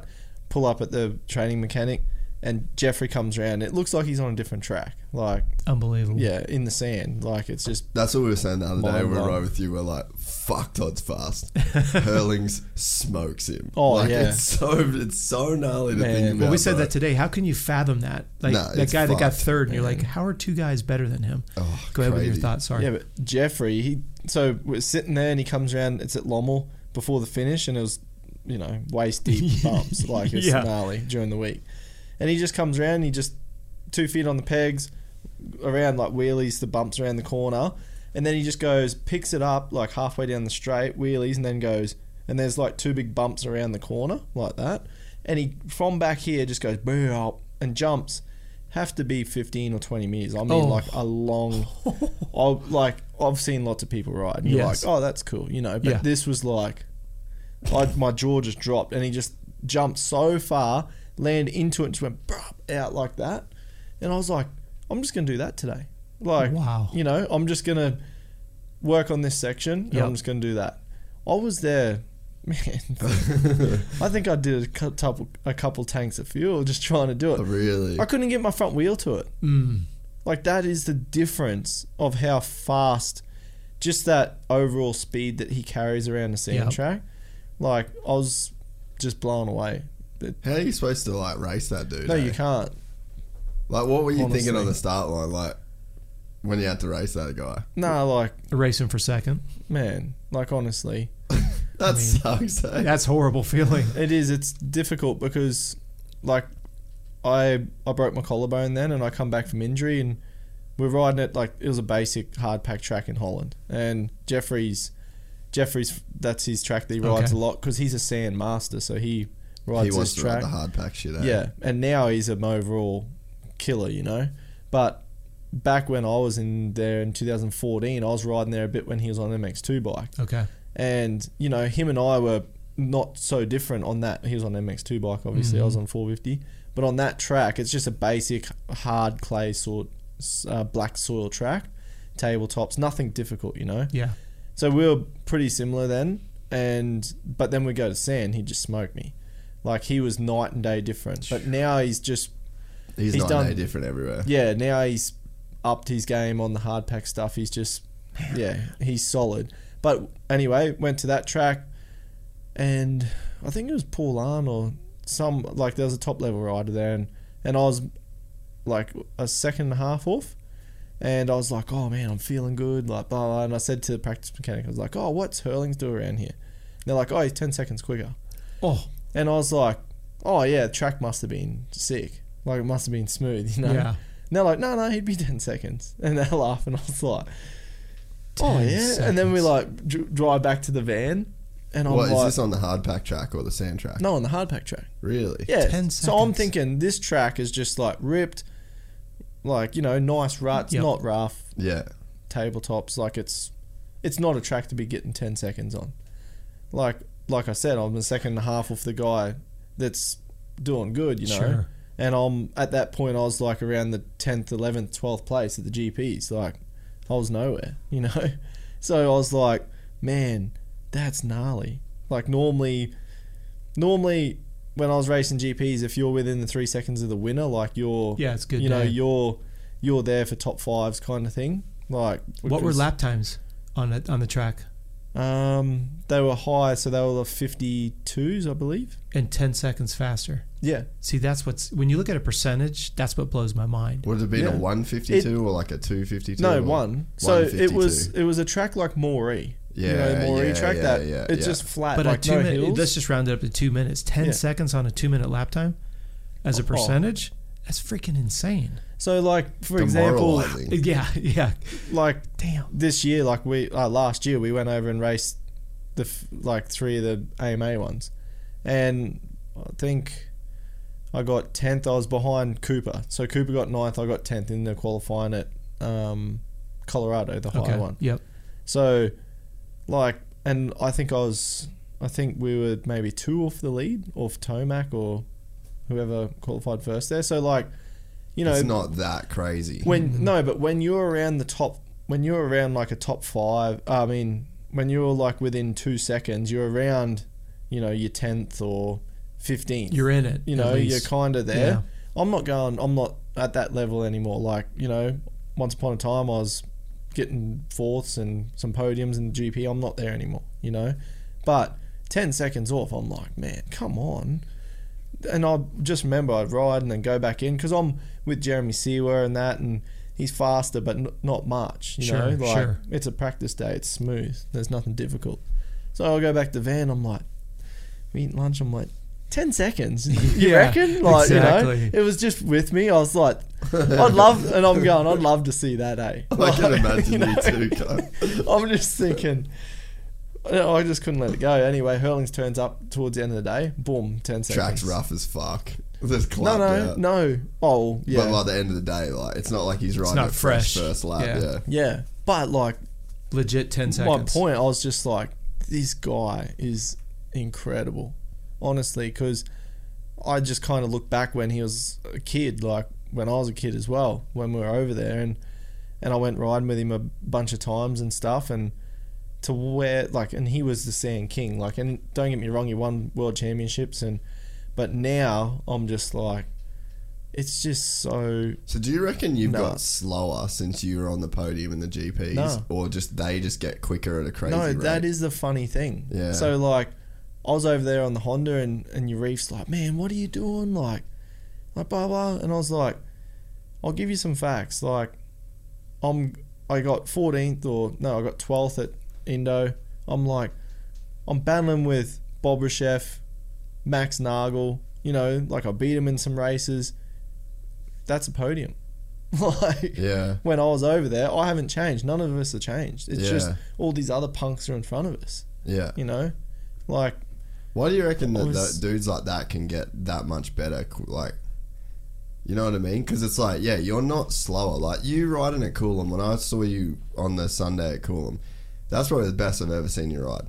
Like you look Yeah. fucking awesome, and it's like that version of you, better than the version of you that got a podium. yeah, You couldn't podium in the GP right now. yeah. But like when I was, and it's just how it is. We're older dudes. So when when we podiumed, you know, there Herlings wasn't in there. He was MX two. Yeah, Tim Gajser, Jeremy Seewer, like all these guys. Febvre.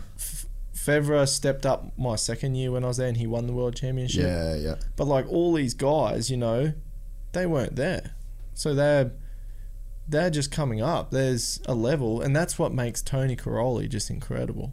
Yeah, Because true, huh? e- Been able every- to cover everybody. Every single other person, like I step back, like at the last round at Imola, I'm I'm battling with Tommy Searle yeah. and and um both Tommy Searle and I caught up to um what's his name? The Pommy Anderson. that was on Ice One. Oh, um, uh, just brain fade. oh, Anstie. yeah, Max yeah, Anstie. yeah, yeah. So we caught up to Max, and like, I'm like, it's kind of funny. I went back and I was like, man, this is insane. I just had a hell race. Like, I mean, we're nailing each other. Like, I hit Tommy Searle, and then he's tried to hit me, and I'm pretty wide, and he's ended up on the ground. Where things are going everywhere. GPs are insane. I mean, we're going for it, and it's the you've just done like a full day before you've even scored a point. Right, Like yeah. your Yeah. body's fatigued Sure. and you're you're going for it. There's roost and there's all these people going everywhere, and they're aggressive in GPs because mm. at the end of the day, there's 20 dudes that are so fast, so it's just carnage. Yeah. it doesn't get so spread out like you think, and so we're just going for it. And I come over and I was like, that was the sickest race ever. Like caught up to Max. Like Max, I think he podiumed three or four times that year, Yeah. And he's still doing really well. and he's back battling with me in 14th yeah. and Tommy Searle, you know, I was there racing with Tommy Searle. Like the level hasn't changed. It's just The new dudes just there's come in new and get so yeah. fast. Yeah. And that's what makes at the end of the day it's world championship. Like that's how it should be. yeah. It's the best in the world. And now because of that age rule, it is. When I was there it was kind of the new kind of the new Just thing. as that started, yeah. So the MXGP class was, I wouldn't say thin, but it was, it just had like your DeSalle and and your Cairoli, and you had your few dudes that just won, like your Tomax and Roczens. You know, they just Yeah. they just won like that. Whereas now, like I just explained, Anstie's in 14th. But like you said, the he's on the still covering everybody. It's That's what's so amazing. It's incredible. And not that I had a lot to do with him, but like we raced Italian Championship and we'd go across on the ferry and stuff like that. And, and like one memory that stuck with me was our first race that Mitch just raced Yeah. at um, Sardinia, cold little island. It's in Mhm. winter because everywhere else is frozen, deep sand track. You had to stand like on the 45 because the wind was blowing so hard. Reminds me of Melbourne a bit in winter. Yeah. And we're on the start line. Jill and I stand there watching the MX2 start. And I'm like, oh, there's Cairoli. Like, I'm just that pumped. I'm like, there's Cairoli. He just comes walking straight over and he's like, oh, hey, Todd, I just want to welcome you to Europe. Like, blah, blah. And I was just like, Very cool. I was like, man. And like, my old man was over in his truck getting photos, gave Yeah. him a, a thing. And like, when we're on the ferry, he comes over and talks to you. And, and his, his wife, um, Jill, always comes over and says hello, gets on with my chick, Jill, well. The GP, they're really relaxed. And like, he eats, apparently, Jill cooks all the pasta for him. Yeah. So he just yeah. he just eats. You know, it's not like it's not rocket science. Mm. And at the end of the day, I was at that track at Sardinia, like just hard to do 30 minutes around it. Yeah. And he was doing our motos. So he had his mechanics there. He'd just come out of the thing and he'd do an hour moto, fill up halfway, hour moto. That's what Kenny used to do. When like when Kenny first moved to America, I used to go to Cahuilla Creek with him. No one else was there. Like he'd Yep. just go there when it was just him by himself, and he'd do thirty, pull in.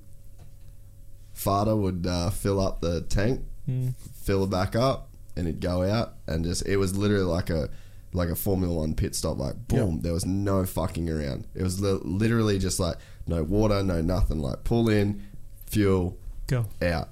And yeah, it's like it is such a like an old school GP thing. I think Yep. that's why Ken's dad got frustrated with like the training and stuff here with Ken because like oh in America because he just was like they just they he would run with Ken they'd do everything just do like our motos and then Yeah. they go to America and it's just like all this fucking extra extra sort of shit that everyone was trying to get him to do and that that Euro mentality was just like Yeah, and that interests me, motos. Rob, because you're f- obviously from the States and Yeah. got a really high education on all that sort of stuff. And don't get me wrong, the, the Europeans aren't, like, they're not mucking around. But, like I kind of touched on, like, I've experienced it with, like, going really deep with my nutrition Yeah. and then being like, hang on, it's just taken all my focus away that the thing that I actually do, that I kind of just stood back and I'm like, okay, as long as I'm doing it well Mm-hmm. and it gives me the chance to focus on what I need to do, like, like when you weigh it up, like diet opposed to riding your motorbike, like it needs to be here, Mhm. you know, like it, and that's where I kind of went a bit like this, like. I chased the diet thing so much that, and I sacrificed the riding part that exactly. that because that's how I am. I go 110%. So I stood back a little bit with that and and just kind of looking at the European side of thing like your Strijbos, bosses, all these successful guys that they all live in Belgium. So Yeah. you see them all the time at the test tracks and stuff like that. You know, they're they're eating waffles and Mm-hmm. like it's not a it's it's not a science to them. Nah, but the one thing they do is they work so hard. Like I explained, like you go to tracks and it's just being exposed to that. That's the thing that I kind of felt last year when I went to States. I was like, go to Glen Helen, you know? And I was like, I don't want to go to Glen Helen after I went there. Yeah. The thing is dead smooth and wide open. Yeah. I'm Sketchy. like, I just want to go to a track that hasn't been prepped for like six months. That's just like, bruh, and my back muscles are crying and my Mm. legs are burning. Like, I'm not, like, I, I like that. I enjoy that, you know, that technical side and where the body's blowing up and, and you're working. Like, I don't get kicks out of just going wide open and, oh man, it's 35 minutes. Like, I better pull Gotta in, go. Yeah. You know? Exactly. Um, so that's a good thing, a good question for yourself. Like from both sides, like how how do you manage that? Like the obviously we see a lot of things from America. Like here in Australia, we we only look at America mostly. It's only these last say five years Yeah. that we started sort of looking at the world GPs and stuff. Because but when I went and raced there, I didn't know any of the riders Mm, obviously Cairoli and that. sure. Sure. But I didn't know half the riders, cause, but I knew everyone on the start line in America. Like we look at a lot of stuff in America. Yeah. And what's your thoughts on that? Like the the way that can you go too deep with certain things? Well, I think it goes back to what you were saying earlier. If you look at the influx of the new riders and the GPs, they did have what Kenny had at 12 years old, and they've done something with it. So when those guys jump into the premier class, like you said, there's immediately 10 guys that that foundation is there, the speed is there, but they've taken the information they've been given and actually done something with it. Mm. And I think that's the difference. If you go back, unfortunately, to when you turned pro, you said at 16 Yep. you know what information wasn't even around at that point Yeah. you know now you look at let's say 12 more years that's a child that was six years old Yep. is now 18 years old in those 12 years and has the red bull experience and is doing something with it and then Mhm. goes into premier class that's why they're frog hopping past a generation of you Yeah. because what lack of knowledge you had puts you in 10th through 15th and allows them to go 1 through 10 Yeah. now, going back to your question about, you know, I think I don't want to sound jaded. To me, you've got to have your food and your sleep and your hydration as the foundation, which then allows you to take the riding to the next level. But I think Mm. riding has to supersede everything. Yeah. However, it's got to be balanced with the food and the sleep Yeah, you got to be like looking after your body to like get the most to out get of the it. most out of the ride Otherwise, session. there's no point riding if the body's not. Yeah. And that's where I don't want to sound like I'm contradicting what Todd's saying. I think riding has to supersede it, but it's kind of like you could have a, a, a factory bike that has no fuel and somebody's P Yeah. is going to beat it because Yeah. it literally, literally has fuel. As, as bad of an analogy as that is, Yeah. that's the way I look at it. Is it's like I don't want you, and this is where I'm not trying to sell our services to the to listeners. What I'm saying is that's what we do for a living. Yeah. I don't spend 15 hours a day living, breathing, and eating, getting my bikes prepped, getting to the mm-hmm. track. I'm going to help guide the athlete what to do at the track because when you look at the time that you spend on the motorcycle, you have to treat it from an energy system standpoint. If I'm training a professional triathlete, we don't do speed work every single day in every single discipline. So there are some days it's even tempo, it's an active recovery. Sometimes it's simply aerobic enhancement. And then there's days that it's speed work, it's race pacing based on, like you said, periodization. There's a mm-hmm. right and a wrong time to go fast, there's a right and a wrong time to go slow. That's periodization. That's what we do for a living. When you go to the track, you've got to be able to balance that out. That's why I was saying when I do the workouts, I do a percentage how many hours, what percentage is aerobic and anaerobic off the bike. Take that full circle. It, when you look at the way that the Europeans ride, everything hinges around the ability to ride. But they're, what they don't neglect is the balance. Mm. They're not afraid to eat a waffle. They're not afraid to eat a baguette. They're not afraid to eat a bagel, you know. But it, this is where the listener may take it out of context. When you're already burning 5,000 calories, I'm not really worried if it's going to be a white bagel with some Mm. cheese and some ham on it. I'm just glad that you can pick up an extra 600 calories. Yep. Does that mean that I'm advocating that you don't eat healthy? No, I'm just saying we're hitting a point of diminishing returns where you simply aren't getting enough calories. Yep. So if it gets taken out of context, so be it. I don't mean for it to, but that's the reality that we're that we're dealing with. When you look at and and I think it's interesting because I look at Jet Lawrence. Obviously, we haven't seen Hunter yet, but I said this to you even the last time we were here. I'm amazed how much Australia thinks that Americans are on a supreme level. And I've been saying it now for two years since we've been coming over here. I think the the, the receptiveness to learning, th- the work ethic, you guys have us beat hands down. You were talking about if you go to Glen Helen, if it's not the way you saw it, they won't go out and ride. Yeah, it's see, we're from a different era. Like, like I'm going to Coolum tomorrow where it's not prepped, like Purposely. because they've had a, a race and but apparently it's getting rained out. So I'm going to a sand track where it's on a private property Yep. and it's waist deep because I just want to be wheeling and like this and my back muscles hurt. Absolutely. But if you're Glen Helen and you're getting money based on how many people sign up and they Yeah. don't put it on their website that it's been groomed, nobody shows up. Yeah, it's wild. And the you know, our our But you'd hear stories like the good dudes would always rock up to Glen Helen at like three, Three in the at afternoon. like Baggett. rough, was- rough, rough. Yeah, Blake Baggett was famous for rocking up Yep. super late in the day, and same was same with Alessi. Mm-hmm. Like you wouldn't see Alessi out there until like three o'clock. It was hot as fuck and super rough. Yep. So like you'd you'd hear though. I think that yeah, I think that those guys that always were like super successful, it's like they were the ones that would Yep. have that mentality that you did. And then the guys that weren't were the ones that were like, all right, we'll be at the track at nine, we'll be out of here, and then we'll go do our little cycle at, Yep. at uh, after lunch. We'll hang out at Chipotle, and you know, Well, and this is this is where I'll probably get some people that will not like me anymore. But to me, this is where we've gotten into the pacification of the sport, because if if the track gets rough and I'm not riding well, it's got to be how many times. And I hate to say this, but how many times do you hear it? Oh, bike setup, bike setup, bike setup, bike setup. Can't can't get the bike dialed. Well, the track's rough. And you simply don't want to do what it takes. You know, it doesn't matter if it's Stanton or Bailey or if it was Ward. You go back to those hardcore days. At the end of the, you know, second round of practice or however that was set up then, they didn't complain about the bike. This is what I'm going to race today, and I'm simply this. Way. I got to make it work. Today's riders nowadays, it's always the bike setup. yeah. So when you look at the European guys, maybe I'm wrong. You've been you spent a lot more time over there than I have. I don't ever remember hear Cairoli or Hurley saying the bike sucks. No, but do you know why? What I've seen is in Europe, obviously, yes, yes, there's tests. Absolutely. they've got testers that test the products for then the GP riders to try and to to, to better. You know, that's Sure. their system because KTM's there and everything. But you don't really change your bike much. Mm-mm. Like in America, you know, oh man, Constantly. Man, I went back in between like I went back for Moto after Moto one, made some changes to the bike and and come out and got the win in Moto two.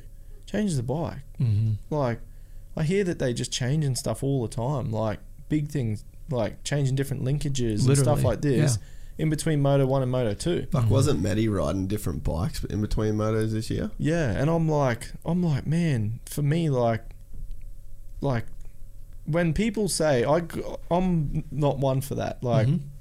because as far as I'm concerned, this is what the bike's doing. Like today's the test, so I don't care what lap times anything Sure like that enough. because today, and like I explained, I'm not really a lap time person. Yep. Today's about getting the bike better. So I ride around, and I know people like to, oh yeah, but you can only gauge off lap times and this and that. And I'm like, man, it's about feel. Yeah. Like I know, yes, I know lap times and stuff like that, but like, I don't know. For me, it's it's the bike is not balanced. Mm-hmm.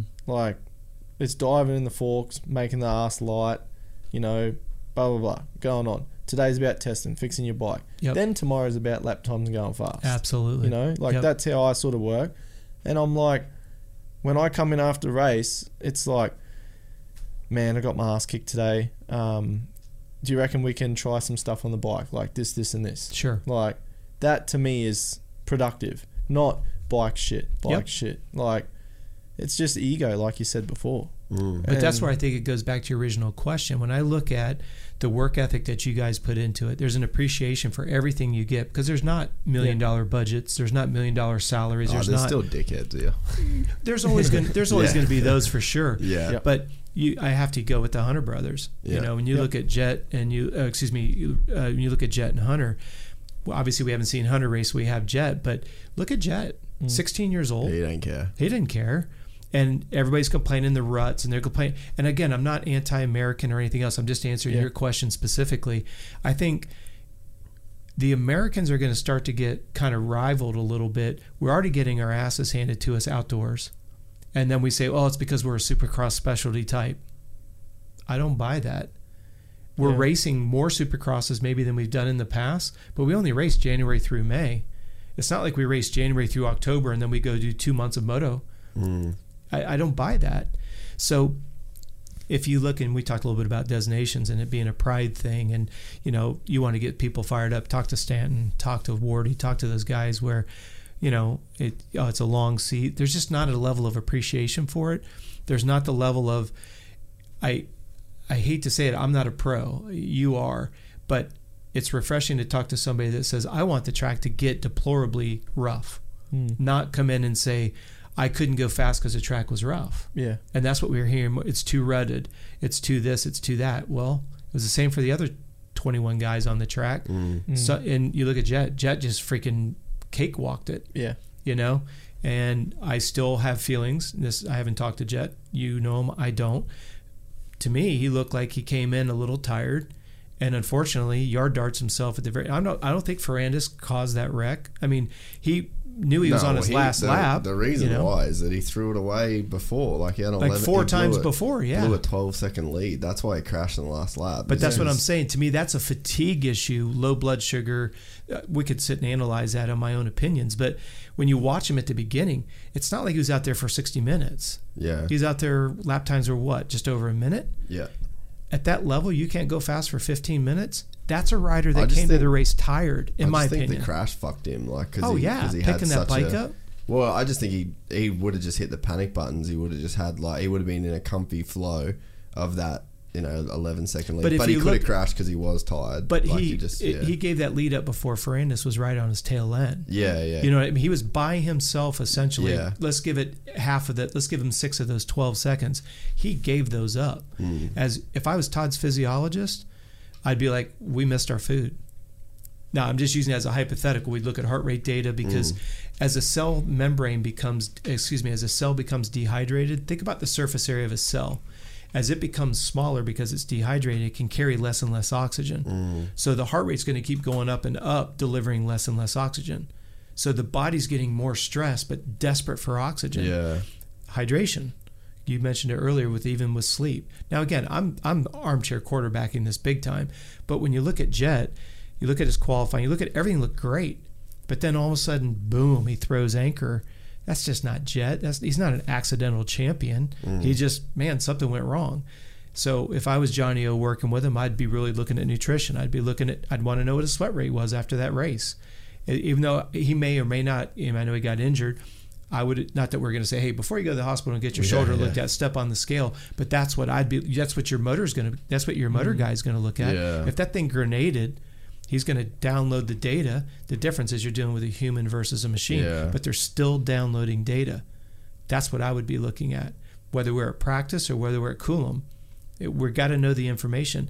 And another thing too, what I find interesting is if Todd has a horrible day, everybody wants to microanalyze it. He has a great day, nobody wants to analyze it. Yeah. To me, you can learn more mm-hmm. from your better days than you can your bad days.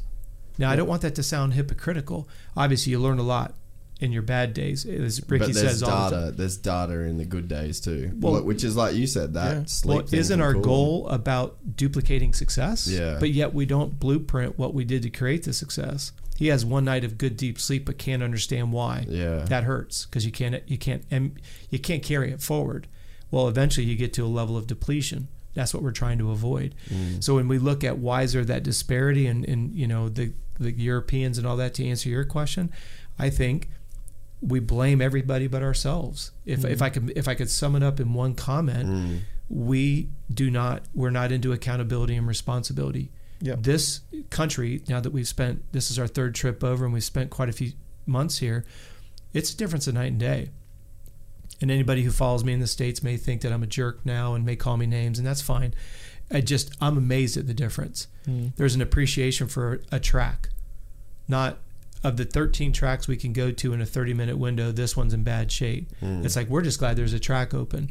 You know, Yeah. we're riding with we, I don't want to mention any names, but we were riding at a particular facility this weekend, you know, and the track was it was wet. We had a deluge, and but out of those four guys riding, not one of them complained about it hmm. until it shaped it up. But you would, these guys would in the states would have packed up and gone home because the track was too wet.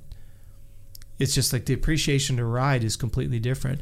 You know, guys at home won't ride for 50k, and yet hmm. 50k over here, people are like just thankful they get paid to go race, race a dirt bike. Hmm. Yeah, well, I'm like tomorrow I'll drive two hours one way to so 200k. Yep. So in that day, I'll drive four hours in the car. I'll do my riding, come back, and then so I'll I'll leave at 5:30 tomorrow morning. Yep. So I'm back uh, just after lunch, and then exact same thing to go up to the sunny coast the next day. So exactly like you said, because the Lawrences are from the sunny coast, and when I was younger, I lived at a track there with Ford Dale, Okay. and the hunt the Lawrences used to come out with young Hunter, who's on like at 85 then. Okay.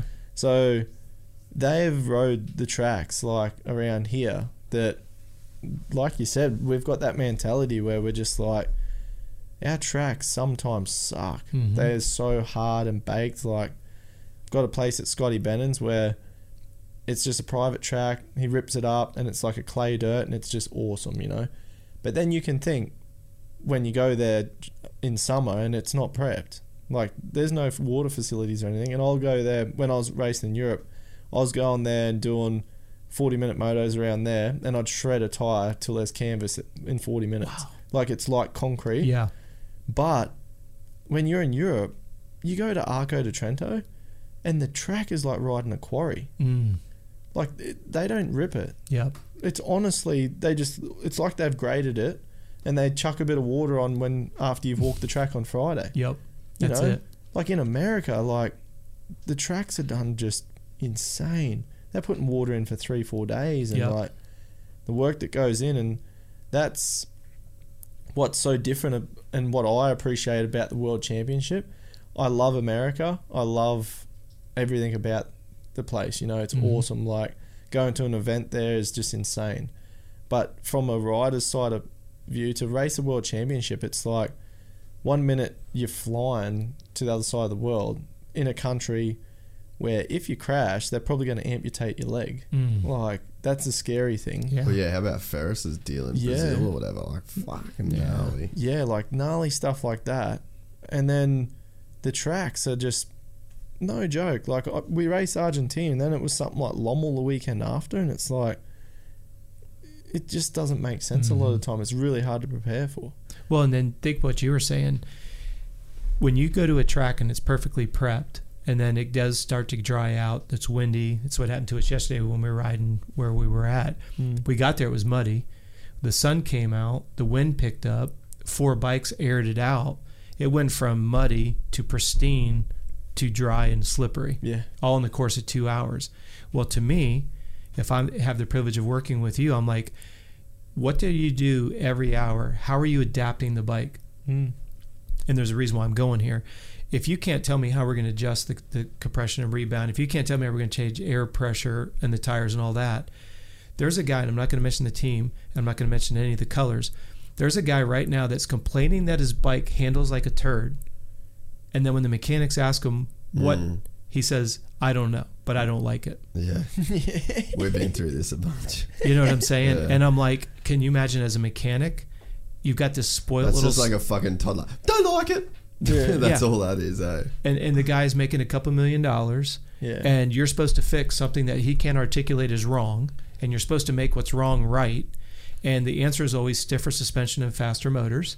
Yeah. and in my world as a physiologist especially with moto dads from hell their thing is well you're just trying to sell me on your services. I'm like no i'm just telling you that if your son's already out of shape and you put stiffer suspension and a faster motor it's only going to rear its ugly head even that much quicker. And you're probably going to get hurt I would rather you say if that kid can take stock suspension and you've got it wrung out and he's pinning that thing and he's waiting on it out of the corners, then go ahead and embellish it. But until then, fucking run stock Mm. and don't touch it beforehand.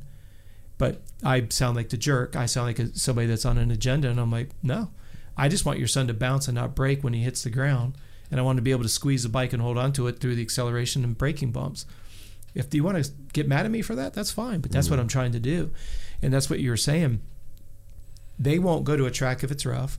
They won't learn to adapt as a track changes, and then they go to the races and they get their asses kicked and then go, well, the bike doesn't handle right. That's Yeah. always the answer. Or the trainer doesn't isn't isn't working. Mm. You've always got an out. Accountability and responsibility. You've is it. always you've always got those people. Like, I don't know if we've got many of them here, but Yeah, they exist. like you like you say, I know what you're saying because. At the end of the day, like our our level's not too bad here in Australia. No, like, it's fantastic. Like at the moment, we've got, you know, how many Aussies around the world racing? Like Yeah. World what, like Championship and 15, to, 15 of them or something yeah, at the moment. like it's it's a good time at the Cloudy moment. got fifth on the weekend. Well, and Yeah, that's what Jet's I was going to say. killing I think there'll be a paradigm shift because they did go over and they've made a stamp, and they, you know, we're working with the Empire Kawasaki team right now. You know, with Jayden Yeah. Rykers, and they've got uh, Deacon Hillier, and it's interesting to watch those guys and their body language on the bike, and they've got really good equipment, and they've got a good program all the way around. There's no doubt that Jayden could be competitive over there. Yeah. It's just getting him to see it. Mm. You know what I mean? You've been there. It's Yep. that it's that experience that nothing else is going to buy. Yeah, It's you got to go submerge yourself in it, rub elbows with them, like you say, look to the left. You, Yeah. When you're seeing a Cairoli and a Herlings, and you're like, this is it. You know, this is what every. That's why I was saying earlier. You everybody wants it, and that's why I have a responsibility to all of our riders. I need to make sure you're mentally prepared to handle what we're physically training for. Mm. You know, I, I I use Loretta's all the time. We're not practicing starts to maybe get the whole shot. But then, how many kids come out of the woods at Loretta's? They sweep into the in and the out, and then we come out of what's called the woods into the Ten Commandments after the right hander, left hander, back into. And the kid shits himself because he's never led a race before, but his dad bought him a twenty thousand dollar dirt bike that's faster than anything else on the gate, and he comes out like he's completely shell shocked Yeah. because he's never been there before. he doesn't belong there in his own mind. Right. And so for me, I'm always trying to get the brain to keep up with the physical adaptation. When we're looking at fitness, you have got to look at the realm of fitness. Fitness has both a positive and a negative. There's a positive adaptation, the body gets fitter and faster, but there's also a negative, there's fatigue. You were talking about earlier, when we're doing tapering programs, our goal is to maintain fitness but shed fatigue. Mm. That's that fine mm. line that you were talking about earlier.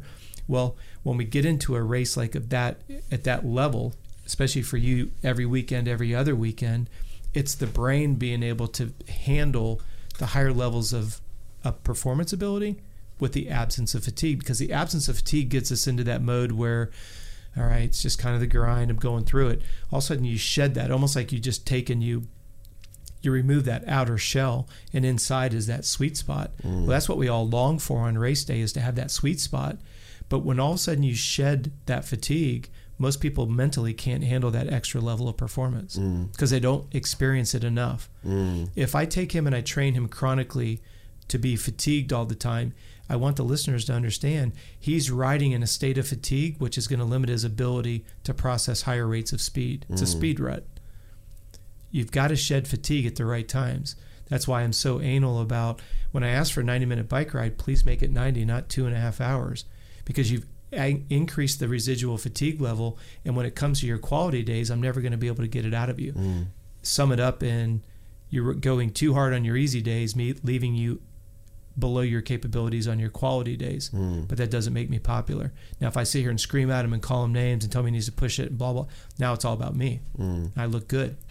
But that's where I found more because you're obviously structuring out weeks and months and Yep. you know periods like training zone uh training blocks. So yes, that's probably where the athletes go on oh today's a 90 minute like they're only looking at that That's right. that's where I think myself realizing and learning about that more, you know that it's a week. This is how many minutes for the week, you mm. know? Residual Like- fatigue.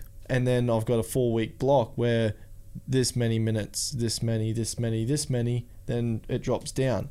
So then it creates like this is where you start and it goes build, build, builds over your four weeks, drops, but not down there like it's up a bit and then it builds and Yeah, we refer to that as incremental improvement. You should be at least one to two percent better at the end of that four week training block, using your example, than you were when you started it. yeah, The problem is, is, and I understand from an athlete's perspective, they're only looking at today, Yeah. which is why the relationship between a human performance coach and an athlete, he has to be comfortable to ask me why, and I have to be uh, knowledgeable enough to answer his question why, and put it in a format that he understands it and begins to trust it.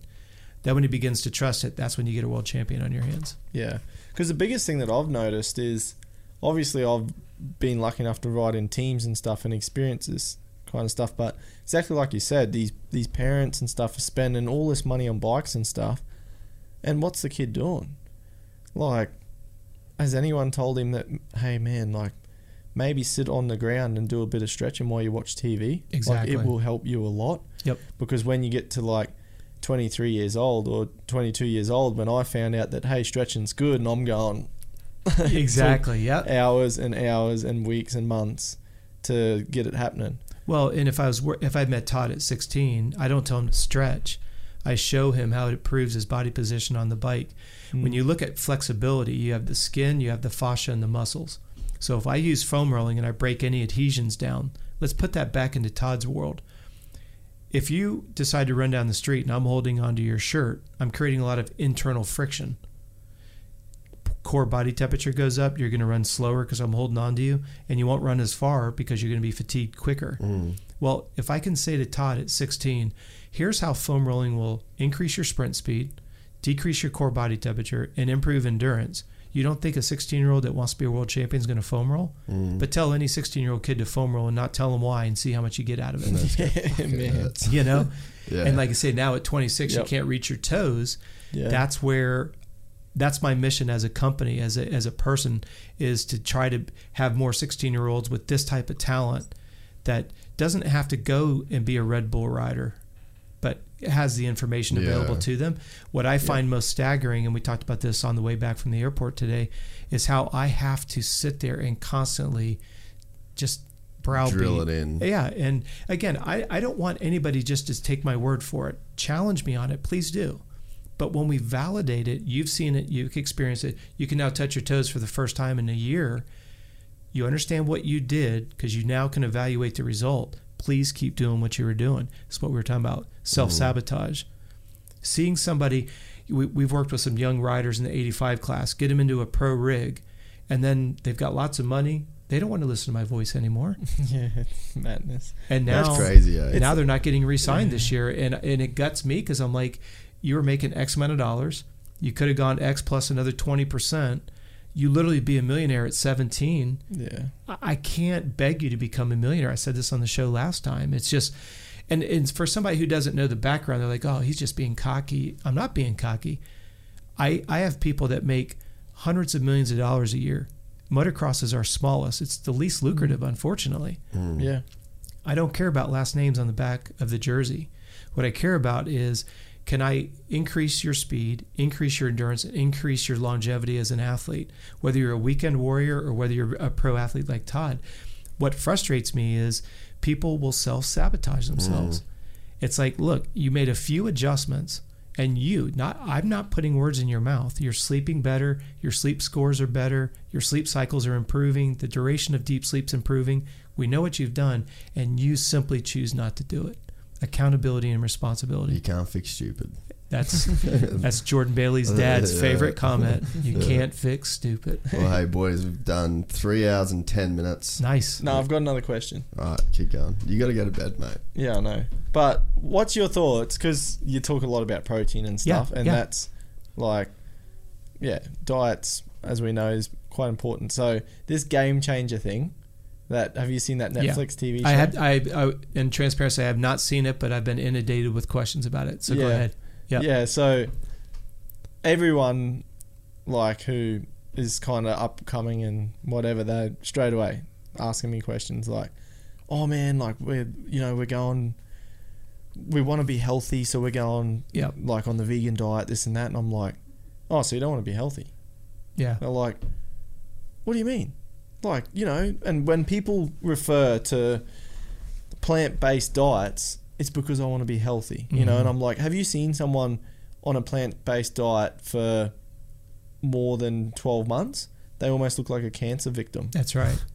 It's true. They Dead look serious. yellow in the face, and they, Yeah. they get quite. I'd like to see them in 10 years' time. Yeah. But It won't be alive, but I I'll- get your point. I wanted to ask your, yeah, your experience on that because obviously I just go off my like I said, I break a leg so I know what bone that is. Yeah. Like that's why. Yeah. You know, I've got no research Yeah. behind anything. until it gets to the very end and you have to pay attention to it cell tissue organ system yeah until it's broke you're not going to pay attention to it it's like a no disrespect to michaela but it's like a female in a car as long as i turn the key and it cranks i don't Yeah. care but as soon as i turn the key and it doesn't crank there's a problem i got to fix it right i got to call somebody well the big thing is and i agree with you 100% i'm not a big fan of plant-based for everybody hmm. and the reason why I put it in that context is most people say, "Oh, well, he's an elite athlete; he needs it." No, everybody needs the amino acids that you get out of animal products. Yeah. If you look at the if you look at amino, a complete protein, the egg is indexed at 100%. We talked about this on the last show.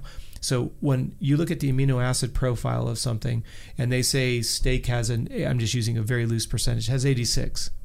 It means that uh, that piece of steak has 86% of the amino acids found in an egg. An egg is indexed at 100%. Yeah, That's why we advocate eggs so much. Yep. So, what I my if we may use the word area of debate is the amount of food that you have to eat in a plant-based environment to get a complete protein is enormous. First Yep. and foremost, we've already talked in today's show the idea that the average individual, when your watch is burning five six thousand calories, and you're eating chicken, You'd have salmon, to eat spinach that would fill this room. exactly, and that's on a daily basis. And that's like, because gorillas, you know, gorillas eat plants for fucking 17 hours a day. They have like a huge bone on the top of their head that their jaw muscles have to connect to because their fucking jaws eat that much. Like, th- it's like, that's the reason that they, they got it, eh? Yeah. And like, I always think the, whenever anyone talks about vegan shit, I'm like, all right, th- eh, this is in my retarded brain. We're the only species on Earth that has figured out how to use fire, and then we've used fire to cook meat Yeah. so that meat is easier to chew. Yeah. We're also the smartest motherfuckers on the planet, and we're that like we're the only ones that can use fire. We're the only ones that can cook meat, and we're the, the top, top, top of the food chain. Like I just don't think that that's any coincidence. No. Yeah. And and it goes back like you're saying, how much food do those apes eat? And it's a full time job, seventeen, hours a day. hours, man, and then they sleep. They eat leaves, and then they sleep. But but But put we it, don't have to. But sorry, No, no, go for it, bro. But we can we can eat one steak, cook that fucking thing. It takes it takes fifteen minutes if it's medium rare. You can chew the bastard in five. So in twenty minutes, you can eat the like the intake of what a gor- takes a gorilla sixteen hours. Probably more. Who's fucking dumb? The gorilla is dumb. Like that, and that's the way that I get my head around the vegan shit. Well, and but it's- these days, sorry, No, these these days you can get supplements. Like you can pull it off, but like there's fucking Yeah, but like my argument is, like these are kids coming to me who want to be world champion, mm-hmm. right? Don't ask you.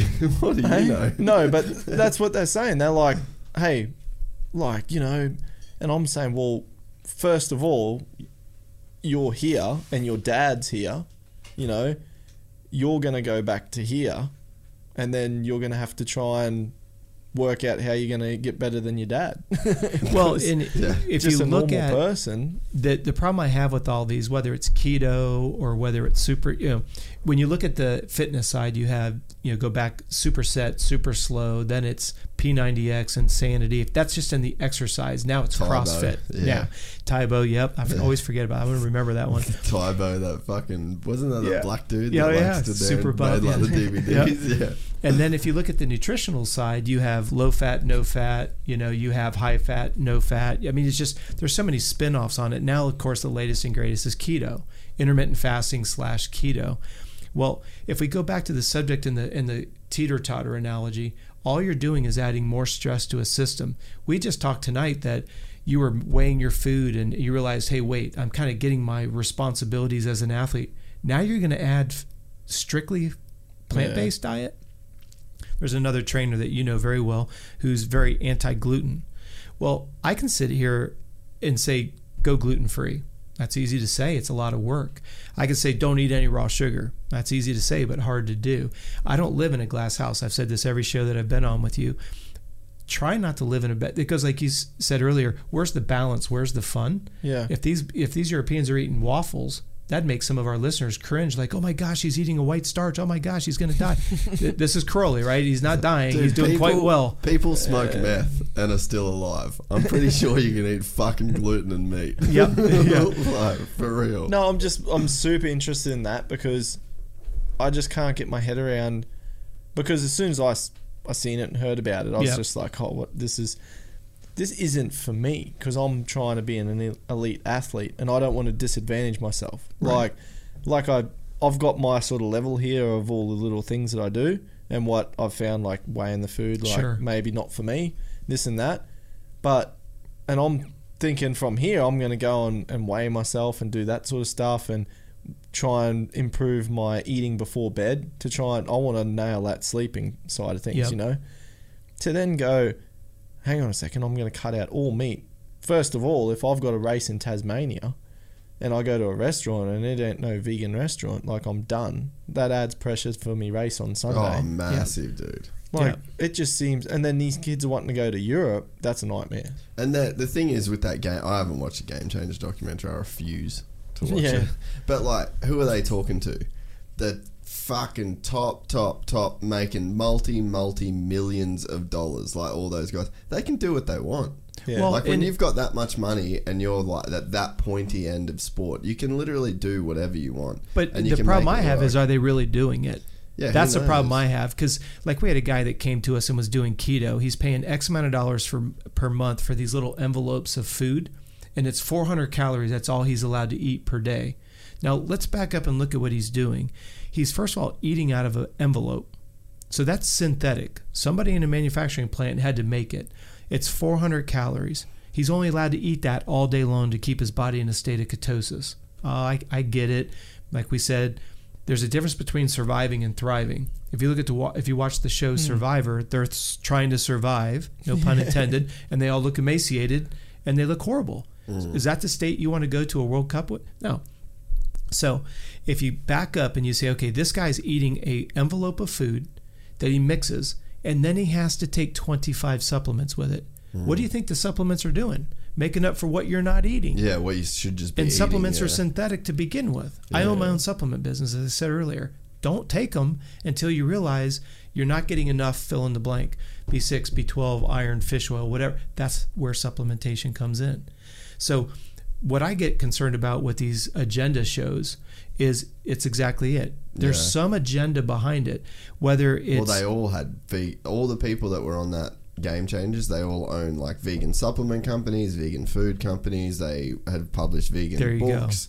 Like all of these And people. see, I hadn't even heard that, but that makes sense. no, yeah, they all every fucking person. It's not like some dude, the dude that made Game Changers, wasn't some random dude that genuinely wanted to know. And he mm. interviewed this side and he interviewed this side and then he met in the middle and said, "This is what I think." It was like everybody from this side. Let's take everybody from this side that supports our argument and let's interview them and let's make the biggest, most sexy argument for why everybody should be vegan and then let's put that on Netflix. Hmm. And then it'll be controversial because we didn't include anybody on this side. So then you're going to get all the people from this side saying, oh, blah, blah, blah. And it just brings all of this attention back to this.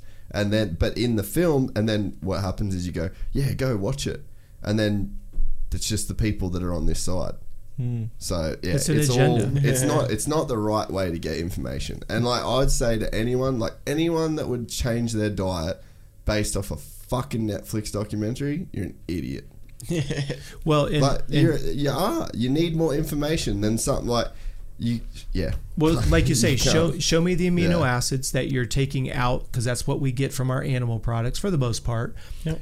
And look at those amino acids and where else are you going to find them? If you're a lacto ovo vegetarian and you're going to do eggs and you're going to, you know, great. But if you're going to go strict vegan, and it's kind of interesting, if you look at cholesterol, cholesterol only comes from animal products. And if you look like 15 years ago, everything was anti cholesterol. When you go down the cereal aisle and it says cholesterol free on a box of Cheerios, Last time I checked, I don't remember there being any meat in Cheerios. Mm. But every box of cereal had cholesterol free on it. Yeah. It was an agenda. Yeah. That- That's the new f- sexy fad. Oh, like unsaturated, polyunsaturated, the unsaturated fats, you know, and then like yeah, you get all that Cholesterol. no salt. It's like we fucking need salt. Yeah. Because if you Every- don't have salt, then you can't.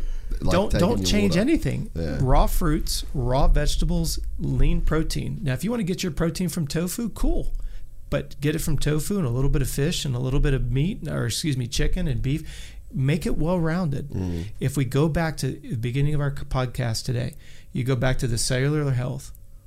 I want to see, to your point though, Todd, I want to see blood work of somebody who went strict vegan. And I want to see it every three months. That's what we do with our clients. That's what we request at least. Is at least if I get blood work every three months, and if there's a deficiency, I've only got to tweak 12 weeks. I know what your training log looks like. I pretty much know what your food log looks like. The blood work is an end result of those two calories, two columns. Fix it. I want to see a strict vegan 3, 12, and 18 months later. I want to see blood health. Don't give me this garbage about cholesterol and this and all the all the platforms that they advocate it. It you will see an epidemic. I said this in your last show. You know how many people we pick up that are a fallout from Insanity, P90X, now Yeah. uh, CrossFit? Yeah. You know how mean, people we've picked up from Zone, Atkins, South Beach, all these eating plans? And we always bring them and put them right back in the same four corners. Yeah. Walk into the store, eat the perimeter, get out. yeah. Eat every two hours. Don't let yourself get hungry. That answers the question of how much. If you got hungry, you need to eat more. Yeah. If the quality is good, perimeter of the store, fruits, vegetables, and lean protein, and you eat every two hours and you're not hungry, so you're stabilizing blood sugars, you're done. Yeah. Now go exercise, go live, be free, fly kites, go. Just it's so simple, but we want to convolute the simplistic. Yeah. And and when you get to elite level performance, it really doesn't change. If you're hungry within two hours, you're burning more than you're consuming. Bump it up till you're not hungry. Take body composition every six weeks, so you know you're building muscle and dropping body fat. But it's not sexy to sell that. Mm. It's too simple. Yeah. We'll keep pushing the agenda. We're going to keep pushing the message. I like that was a good one on that. No, do not do the strict vegan, in my opinion. Yeah, I like it because I seem to be the only one fighting that. Well, I got you, bro. yeah, Awesome. exactly. We're on it. Righto. Thanks so much, Rob. Thanks, guys. Anytime you're in the studio, is Hey, a, thank uh, you so much. treat. I'm glad it was cool to get you two guys to get together too. Hopefully, you learned some stuff, Todd. Yeah. Bit Yep. I've got a few maybe. more questions to ask. That would be perfect. show. Be we'll good. be here. Yeah. Sounds Thanks very much for coming, Rob. Oh, thanks, for having us. thanks everyone for listening, and uh, we'll have Rob Beams back on the show the next time he's in the country. Thanks so much. Perfect. See you guys. Take care.